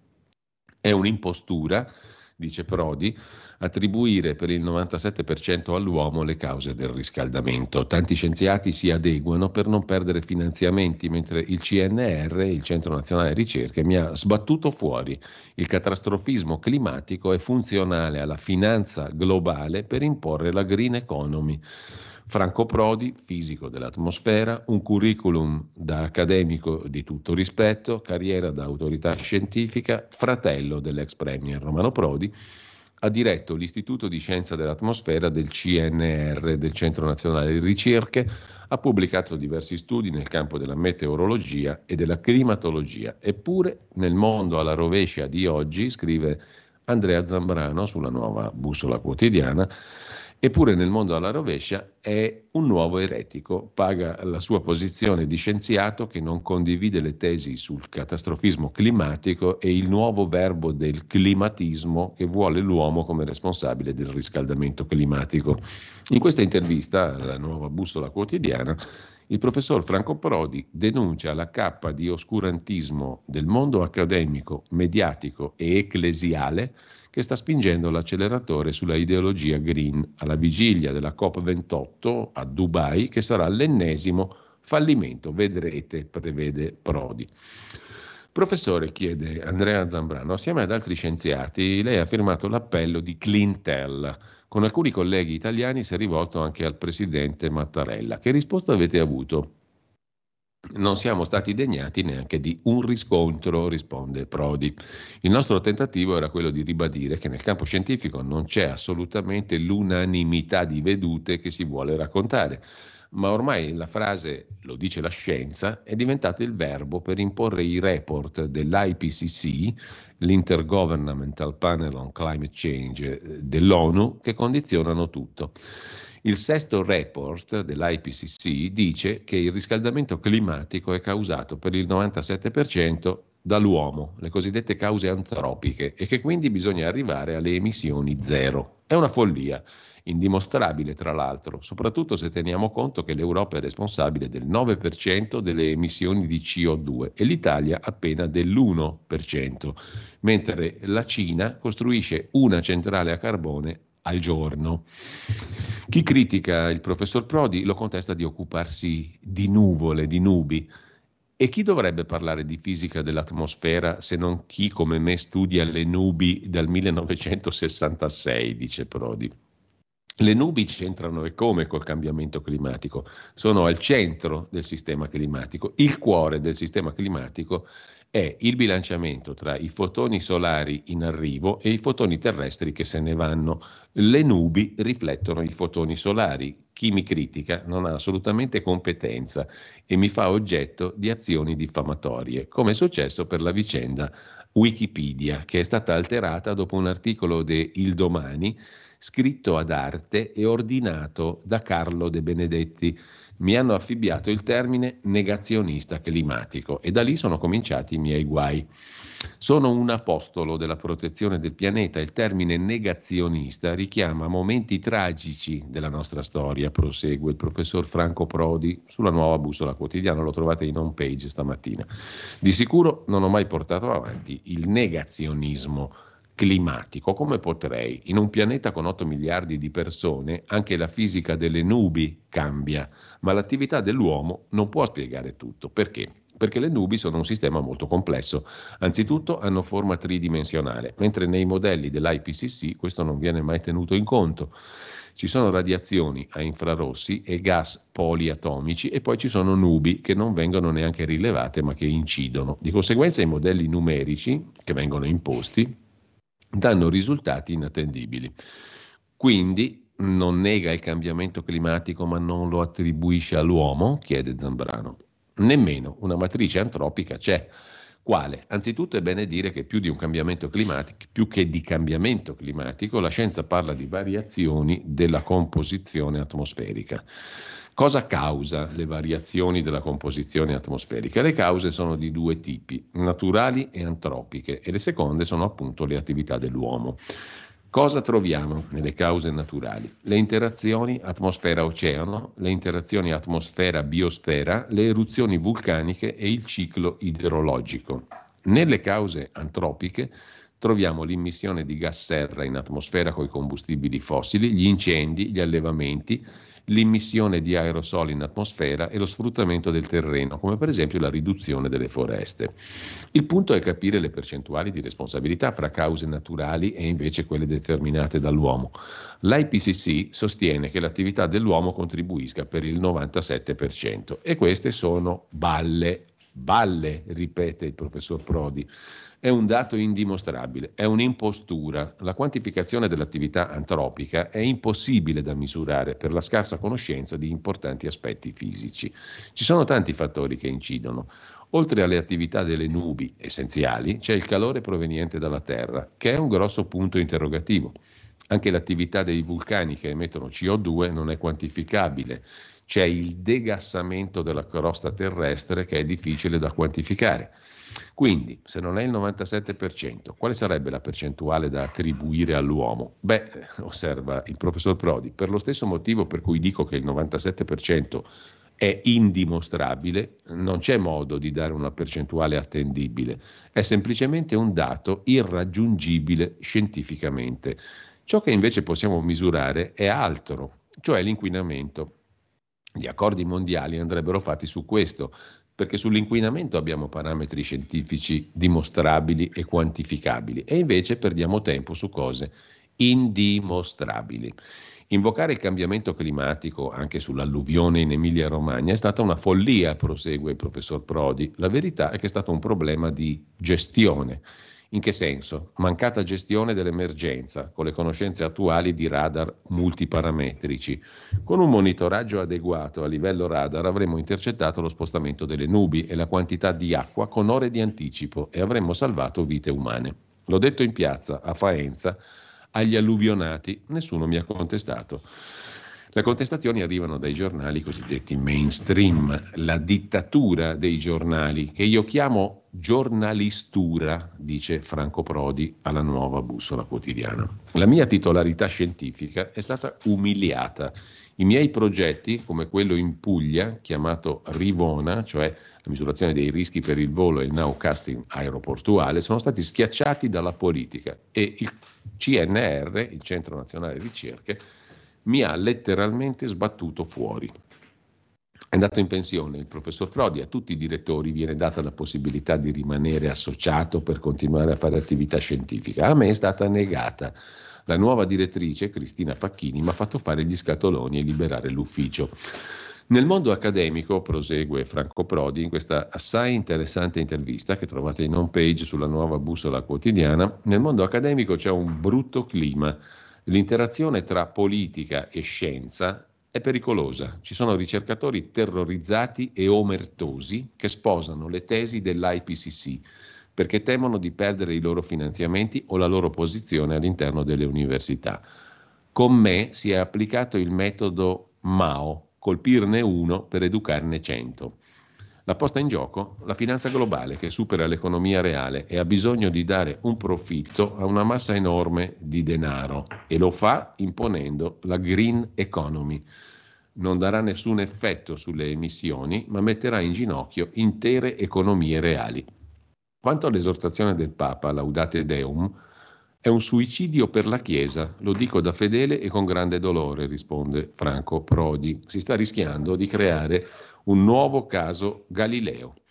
È scritta eh, sposando interamente le tesi dell'IPCC, ma quando emergerà che queste tesi sono state una delle più grandi truffe fatte all'umanità, la Chiesa non ci farà una bella figura.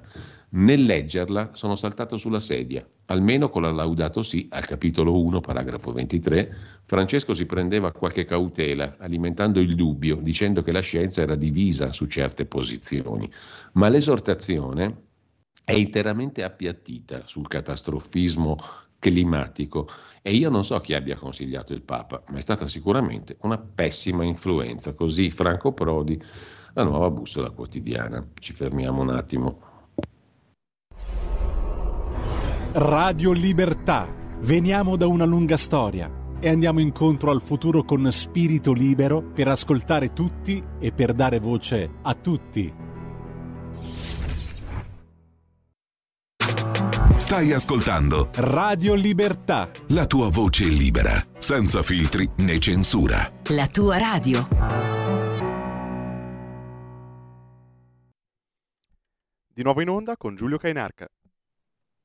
Tra poco avremo con noi il direttore di Tempi e Tempi.it, Emanuele Boffi. Intanto, proprio su Tempi, vi segnalo un articolo, come sempre interessante, a firma di Rodolfo Casadei, Massacro continuo in Darfur. Uno scenario, è uno scenario del quale non si occupa più nessuno, ma continua la guerra in Sudan, dove i miliziani delle RSF guadagnano terreno. Già superate le 10.000 vittime con 4 milioni 800 mila profughi interni, 1 milione 200 mila rifugiati all'estero. Quella di Gaza non è l'unica guerra in corso per la quale non si riesce ad arrivare al cessate il fuoco, nonostante negoziati che vanno avanti a Riyadh in Arabia Saudita dal maggio scorso, le forze armate del Sudan SAF del generale golpista Abdel Fattah al-Burhan e le milizie conosciute come Forze di sostegno rapido, RSF, del signore della guerra Mohammed Aman Dagalo, detto Hemedti, che si combattono dal 15 aprile,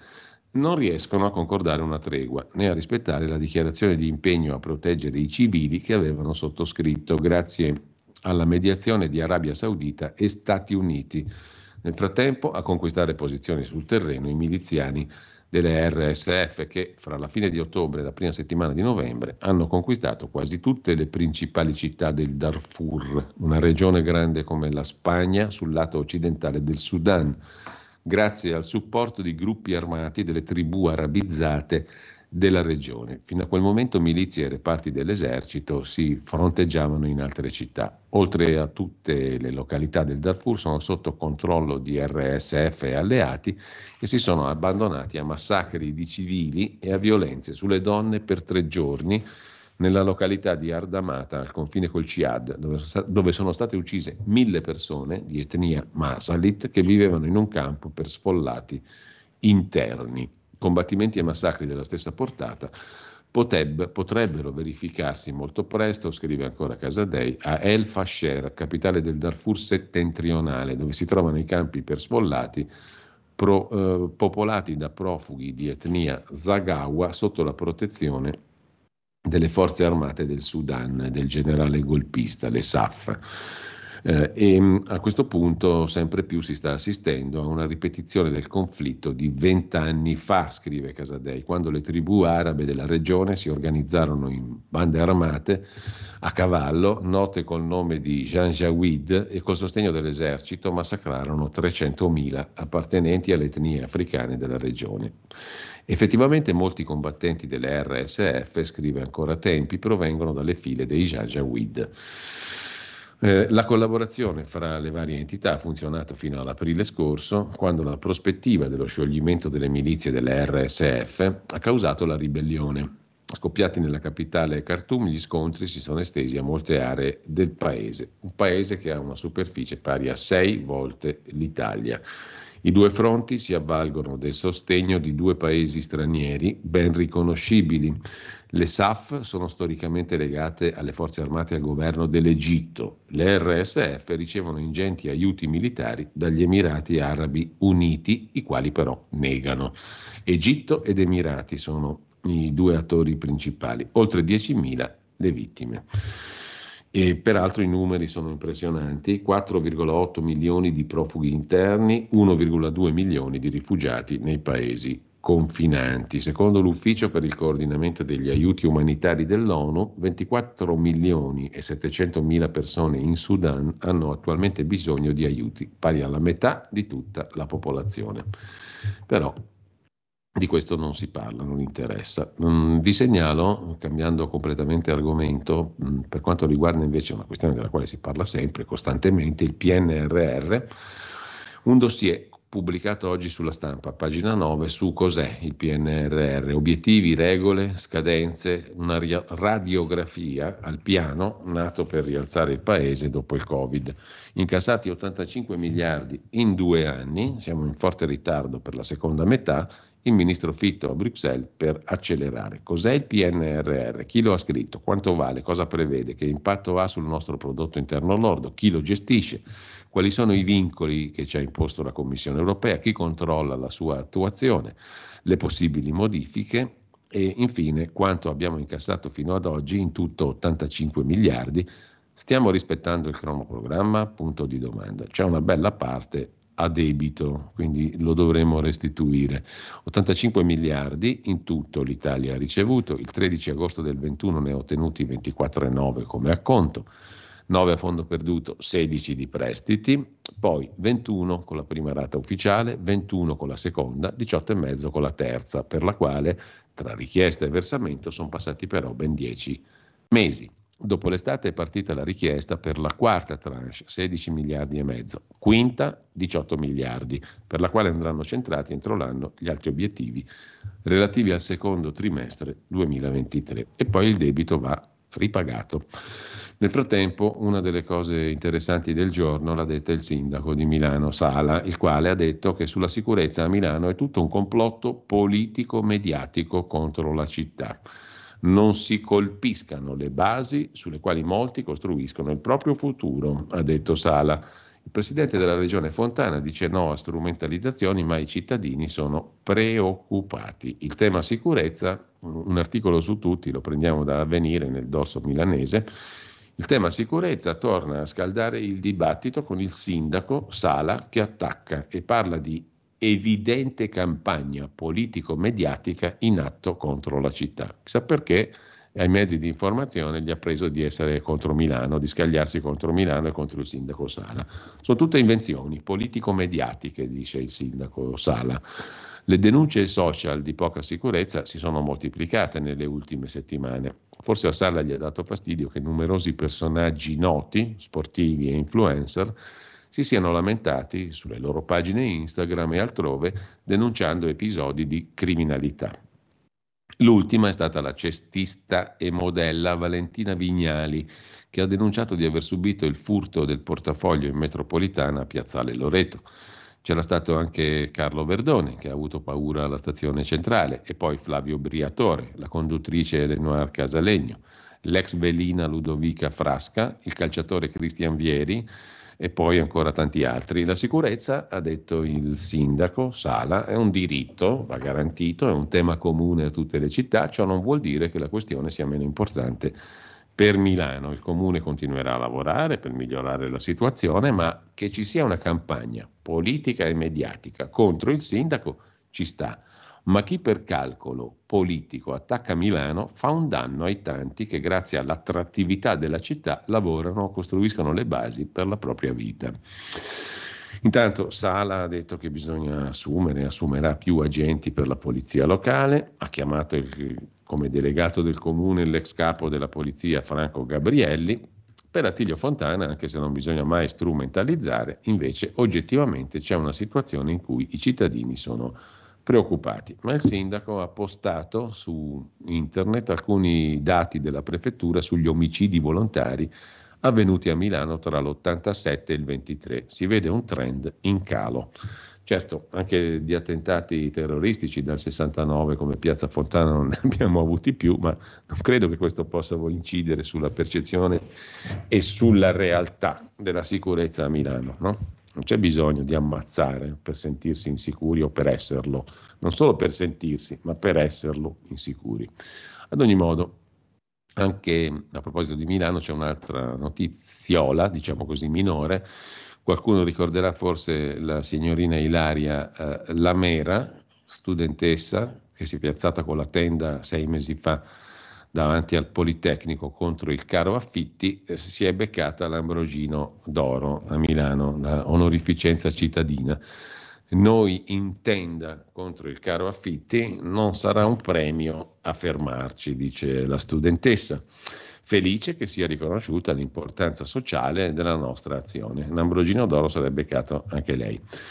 Vi segnalo ancora, mh, mm, prima della piccola pausa e mh, della conversazione con Emanuele Boffi, tra poco, una uh, bella analisi sulla politica interna, in particolare su Ellie Schlein come segretaria del PD di Domenico Cacopardo, a pagina 5 di Italia Oggi. Schlein, lucciole per lanterne è il titolo, dopo la corposa intervista che Schlein ha concesso al Corriere della Sera dove ha eluso molte domande. Per Alice Line la politica consiste solo nello scontro frontale, non uno dei problemi veri che stanno dietro la proposta Meloni sulla governabilità, il premierato, è oggetto dello Schlein pensiero, non, non, solo il premierato, ma sul concetto di governabilità della Meloni, insomma, eh, ad ampio raggio, non una, non una riflessione sull'esercizio del ruolo di opposizione o di governo. La deriva Schlein, scrive Cacopardo, sembra avere imboccato la via dello scontro frontale a dispetto del fatto che l'elettorato appare del tutto refrattario a sostenerlo quando dovrebbe essere valorizzato l'interesse nazionale.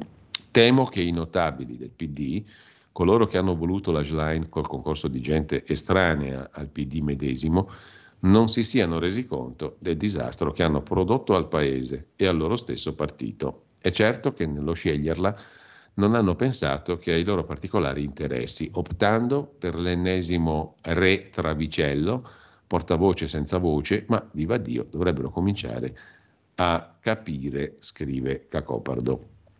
È presentazione di aria fritta l'intervista che Ellie Schlein ha rilasciato ieri a Maria Teresa Meli, giornalista di qualità e di esperienza del Corriere della Sera. Basti a questo proposito la lettura delle argomentazioni usate da Schlein per bocciare la riforma costituzionale presentata da Giorgia Meloni, anzi l'unica argomentazione, poiché al vertice del governo ci sarà il Premier, votato dai cittadini, e al vertice dello Stato ci sarà un Presidente, votato dal Parlamento, è di tutta evidenza che il Premier sovrasterà il Presidente.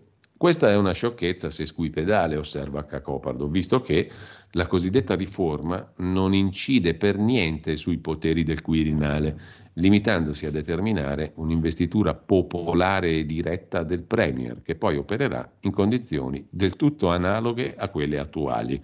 Neanche la designazione del Premier a conti fatti costituisce una novità. Si è visto in questo trentennio di Seconda Repubblica che il Presidente è vincolato dal voto politico generale ed è quindi costretto dal buonsenso a incaricare della premiership il leader della coalizione vincente. Soltanto nel caso di un verdetto incerto, vedi 2013 e 2018, si aprono giochi diversi nei quali il Presidente della Repubblica è costretto a compiere scelte a lui riferibili, ancorché adottate dopo un lungo, barocco e incomprensibile rito di consultazioni. In effetti, osserva Cacopardo, con la proposta Meloni viene meno la possibilità che le elezioni diano un risultato incerto, visto che una maggioranza potrebbe venire fuori se la soglia per far scattare il premio del 55% dei seggi sarà ragionevole e raggiungibile e non potrà essere bassa. In ogni caso, Schlein critica questa cosa qui sbagliando completamente. Per lei la politica è solo scontro. Lucciole per lanterne. Interessante su Italia Oggi di stamani anche la conversazione, facciamo in tempo solo ad accennarla, di Carlo Valentini con Paolo Guzzanti giornalista che è stato anche parlamentare di Forza Italia. Vi spiego chi era Berlusconi. L'ho visto piangere. L'errore, l'amicizia con Putin, nove anni a contatto con Berlusconi in Forza Italia. Non potevo accettare, racconta Guzzanti, che Berlusconi si accodasse a Putin al punto da giustificare l'invasione della Georgia da parte della Russia, la stessa logica dell'Ucraina di oggi. Che cosa Berlusconi ha lasciato la politica e tante altre cose. Comunque l'intervista è a pagina 8 di Italia Oggi. Ci fermiamo un attimo.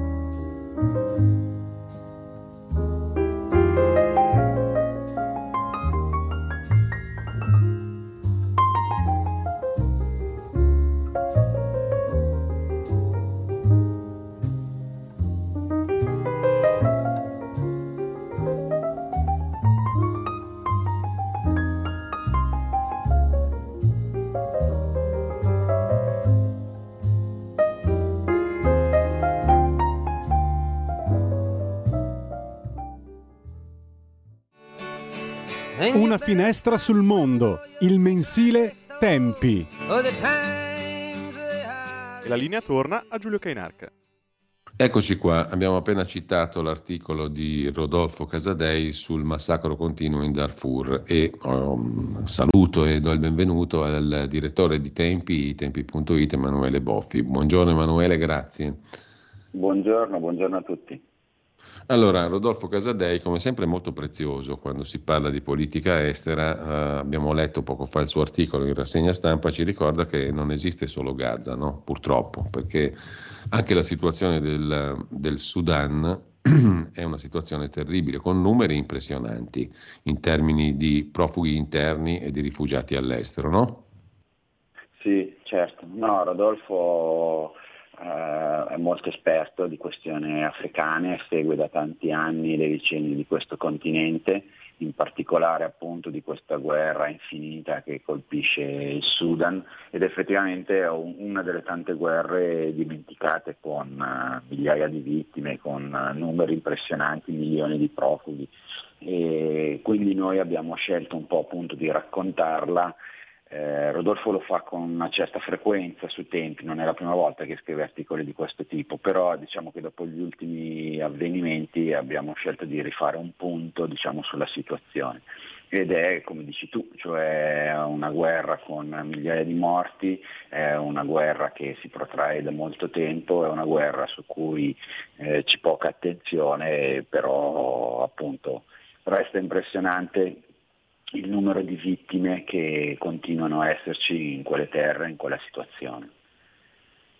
Ecco, a proposito di informazione a, a, dire, mancante oppure selezionata, omessa e via dicendo, si guarda di qui ma non si guarda di là e anche quando si guarda di qui magari non si racconta tutto. Io stamattina ho citato un paio di cose interessanti sul famoso ospedale Al-Shifa, quello di cui si parla in questi giorni, no? Allora, già dieci anni fa, e i giornalisti non ne parlavano neanche allora, perché molti anche delle testate più nobili statunitensi venivano eh, accolti lì, proprio all'ospedale Al-Shifa, già dieci anni fa era venuta fuori questa cosa, che eh, l'ospedale Al-Shifa era un bunker comando, del, comando, del, comando, centrale di Hamas. Non solo, eh, lì c'erano le armi, c'erano apparecchiature di comunicazione, era una base logistica insomma, del movimento terroristico islamico, sebbene di governo a um, Gaza. Uh, era um, risaputo, lo sapevano al Washington Post, al New York Times, credo che lo sapessero anche gli inviati di tante illustri testate europee, comprese le nostre italiane, però i giornalisti non ne hanno mai parlato. Venivano addirittura ricevuti lì gli inviati delle grandi testate, lì all'ospedale. Quindi, Emanuele, tutti lo sapevano, no? E la cosa, diciamo, atrocemente bizzarra è che nel maggio del 2015 usciva un report di Amnesty International che adesso ha deciso di raccontare altre cose e di, ignorarne, e di ignorare queste, un report di Amnesty International dove si accusava Hamas di aver portato avanti in quell'ospedale, tra l'altro, una campagna di rapimenti, torture e uccisioni illegali di palestinesi stavolta, accusati di collaborazionismo con Israele o semplicemente appartenenti non a Hamas, ma per esempio all'autorità nazionale palestinese. Erano rapiti, torturati e ammazzati lì, in quell'ospedale. Interessante, no? Ma sì, guarda, è uno dei problemi secondo me dell'informazione, cioè come dicevi giustamente tu, che, che fossero note, diciamo, queste, che queste informazioni fossero state date, eh, diciamo, era noto, no? cioè che Hamas utilizzasse gli ospedali per nascondere i propri arsenali e i propri miliziani, eh, addirittura convocare conferenze stampa, è cosa nota. Poi dopo però ce ne si dimentica di ricordarlo quando è il momento dello scontro. Qui secondo me è il, l'errore, diciamo così, il, il peccato degli organi di informazione, cioè che hanno tutte le notizie, però poi dopo a seconda del momento decidono di, di darle o non darle, non ovviamente della gente che non, è, non, sono professionisti dell'informazione, quindi non è che hanno il compito di ricordare sempre tutte le informazioni, non è che hanno il dovere di ricordare sempre, però chi fa informazione questo dovere ce l'ha.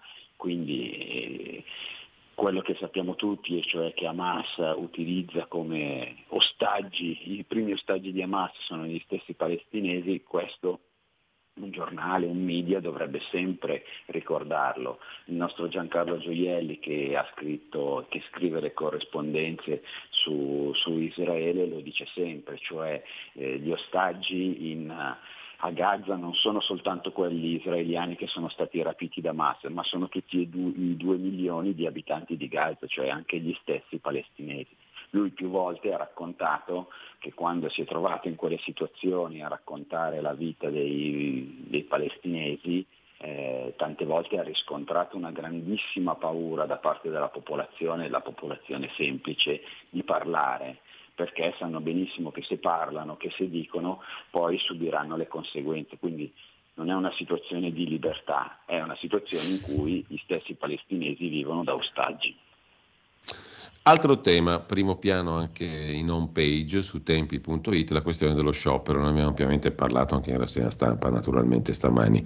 Eh, ci sono due pezzi interessanti, quello di apertura di Emanuele Massagli che mi sembra ci eh, inviti a fare una considerazione molto pratica, perché sciopero sì o no quando la si butta in politica a perdere sono i lavoratori, a parte il fatto della vacuità di queste polemiche perché non sono nuove, no?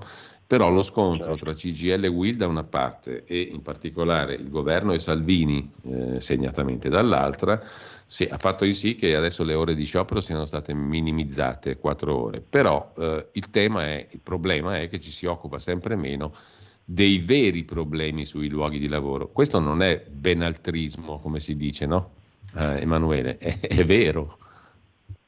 Eh sì, eh, Massagli tra l'altro appunto è il presidente della Fondazione Tarantelli, quindi l'organo della CISL che si occupa di studiare le problematiche del lavoro. Allora chiariamo subito una cosa, eh, c'è una differenza tra eh, CISL, La CISL ha preso una posizione diversa. No? Esatto, e la CGL e la WIL. Io ieri ho seguito un po' la conferenza stampa che hanno fatto la CGL e la Will e sono rimasto impressionato perché all'inizio della conferenza stampa è stato mostrato un video che era tutto un video contro Salvini e Meloni ma era un video, come dice Massagli, politico, cioè venivano attaccati politicamente come se i due sindacati fossero un partito politico di opposizione. Ora, questa è esattamente la preoccupazione di Massagli, dice quando un sindacato che ha il nobilissimo compito di difendere i, i, diritti dei lavoratori e di cercare di migliorare la loro condizione,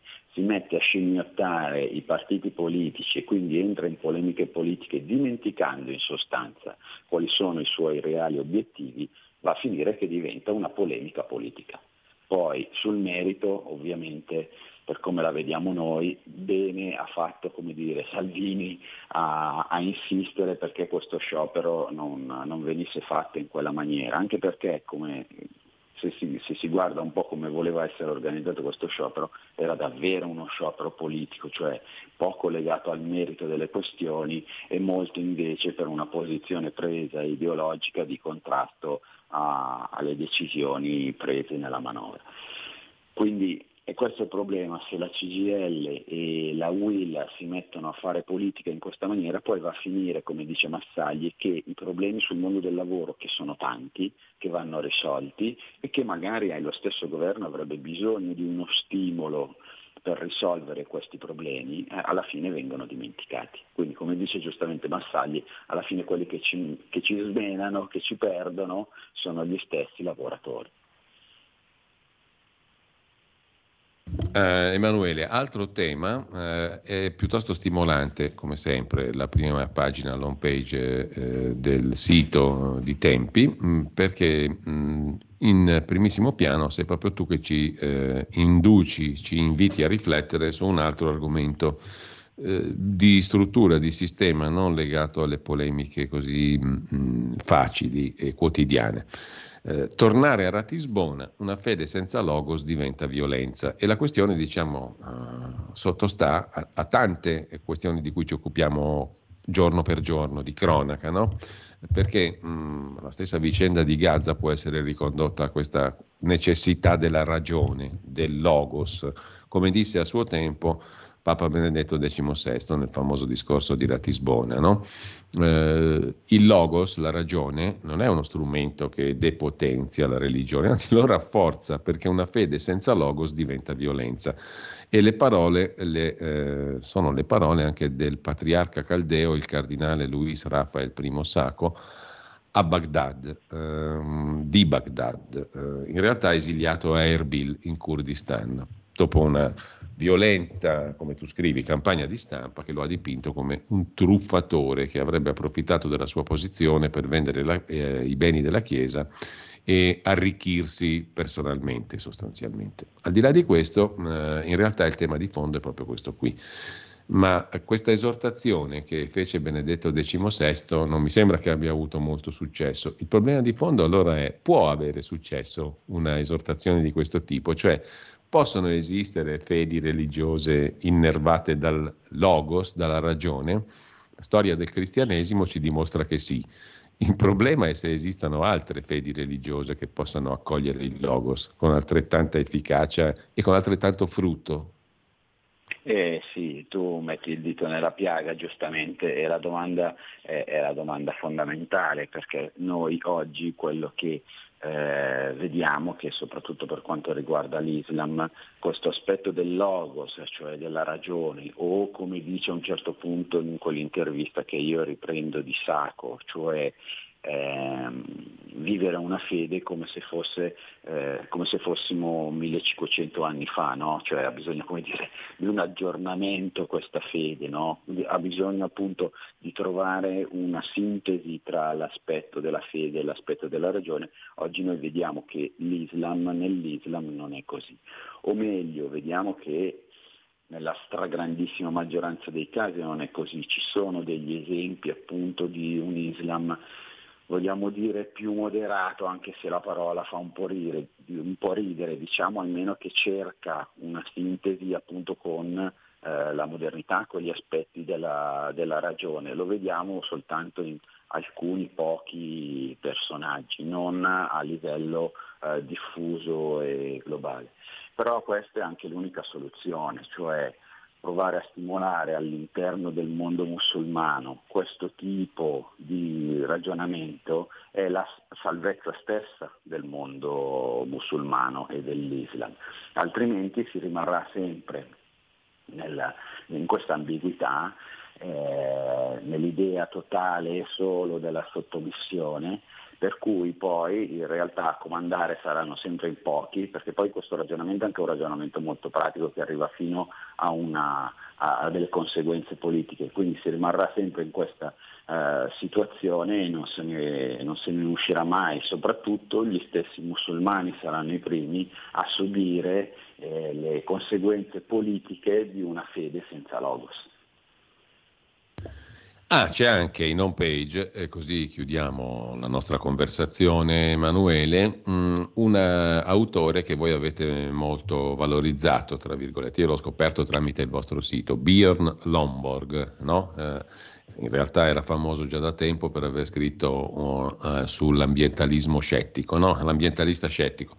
Però um, è molto interessante e sempre stimolante. Prima abbiamo letto un'intervista a Franco Prodi sulla nuova bussola quotidiana è molto interessante sempre seguire le argomentazioni di Lomborg che mm, vanno un po' contro al eh, pensiero comune standard in materia di clima e non solo. Oggi scrive sulla questione della digitalizzazione come potente arma contro la corruzione, il che è molto interessante, no?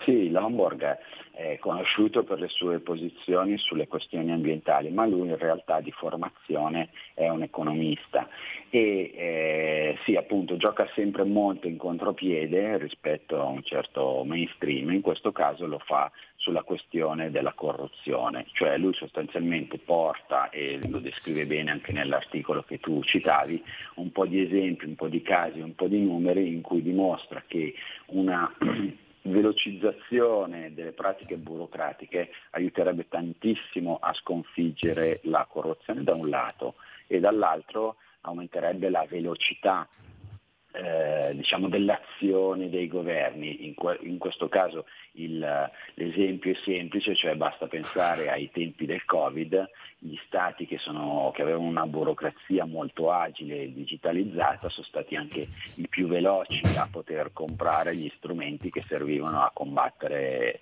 il virus. No? E quindi niente, questo è sostanzialmente il filo rosso del ragionamento di Lombard. Se noi riusciamo a digitalizzare i procedimenti attraverso cui gli stati eh, fanno gli acquisti, questo sarebbe da un lato un vantaggio dal punto di vista della trasparenza, cioè tutti potrebbero con più facilità vedere come vengono spesi i soldi dello Stato e dall'altro avrebbe un vantaggio di velocità perché ovviamente sarebbe tutto molto più, più, rapido.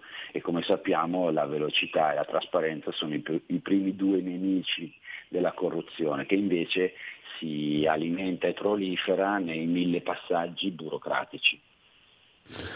Allora, Emanuele, ci salutiamo qui, fatevi un bel giro su Tempi, tempi.it, c'è anche il mensile naturalmente di novembre dedicato principalmente a quello di cui ci stiamo occupando in questi giorni un po' tutti, il mistero di Israele, perché il destino di un paese così piccolo ha grandi ripercussioni sull'avvenire del mondo, in copertina su Tempi. Potete abbonarvi facilissimamente alla versione digitale. Grazie a Emanuele Boffi. Buona giornata, Grazie buon lavoro. Buona giornata, buona giornata. E tra poco noi ascolteremo invece, sempre che sia possibile farlo, l'altro giorno l'ho sentito benissimo, quanto fervente, fervente, quanto fervido, quanto fervoroso, non saprei quale aggettivo usare, per il dibattito sull'autonomia differenziata. L'audizione del professor Sabino Cassese al Senato, alla Commissione Affari costituzionali, eh, Cassese presidente del Comitato per l'individuazione dei famosi LEP, i livelli essenziali delle prestazioni che sono stati associati alla realizzazione dell'autonomia regionale differenziata, secondo quello che prescrive la Costituzione. Insomma, l'autonomia regionale differenziata si può fare, ma devono essere anche individuati i livelli essenziali delle prestazioni. In realtà tra le due cose la Costituzione non stabilisce un nesso di conseguenzialità o di contemporaneità, però eh, si è deciso così. Insomma, ascolterete quanto frizzante è il dibattito in tema di autonomie regionali e di livelli essenziali delle prestazioni da garantire per i diritti civili e sociali fondamentali in tutto il paese, in tutta l'Italia. Il professor Cassese ha parlato con i senatori di questo, sempre che sia buono l'audio, perché sennò a insindacabile giudizio della regia verrà troncato e vi ascolterete qualcos'altro, sempre di estremamente interessante naturalmente. Buona mattina a tutti.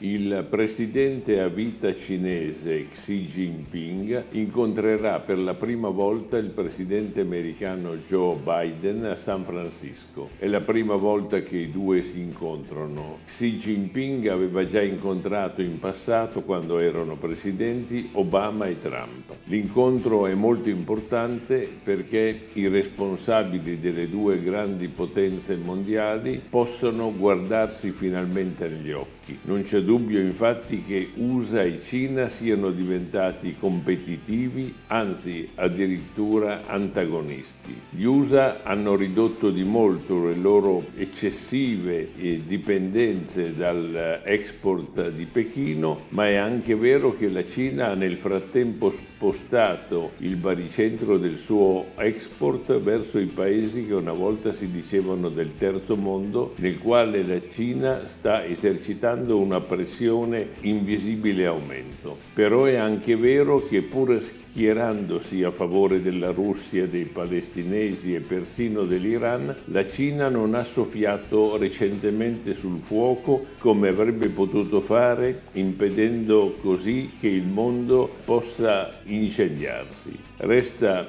però aperto il problema gravissimo di cui per il momento non si vede una soluzione della riconquista di Taiwan che Pechino ritiene di dover fare con le buone o con le cattive ed è su questo grosso drammatico problema che l'incontro verterà.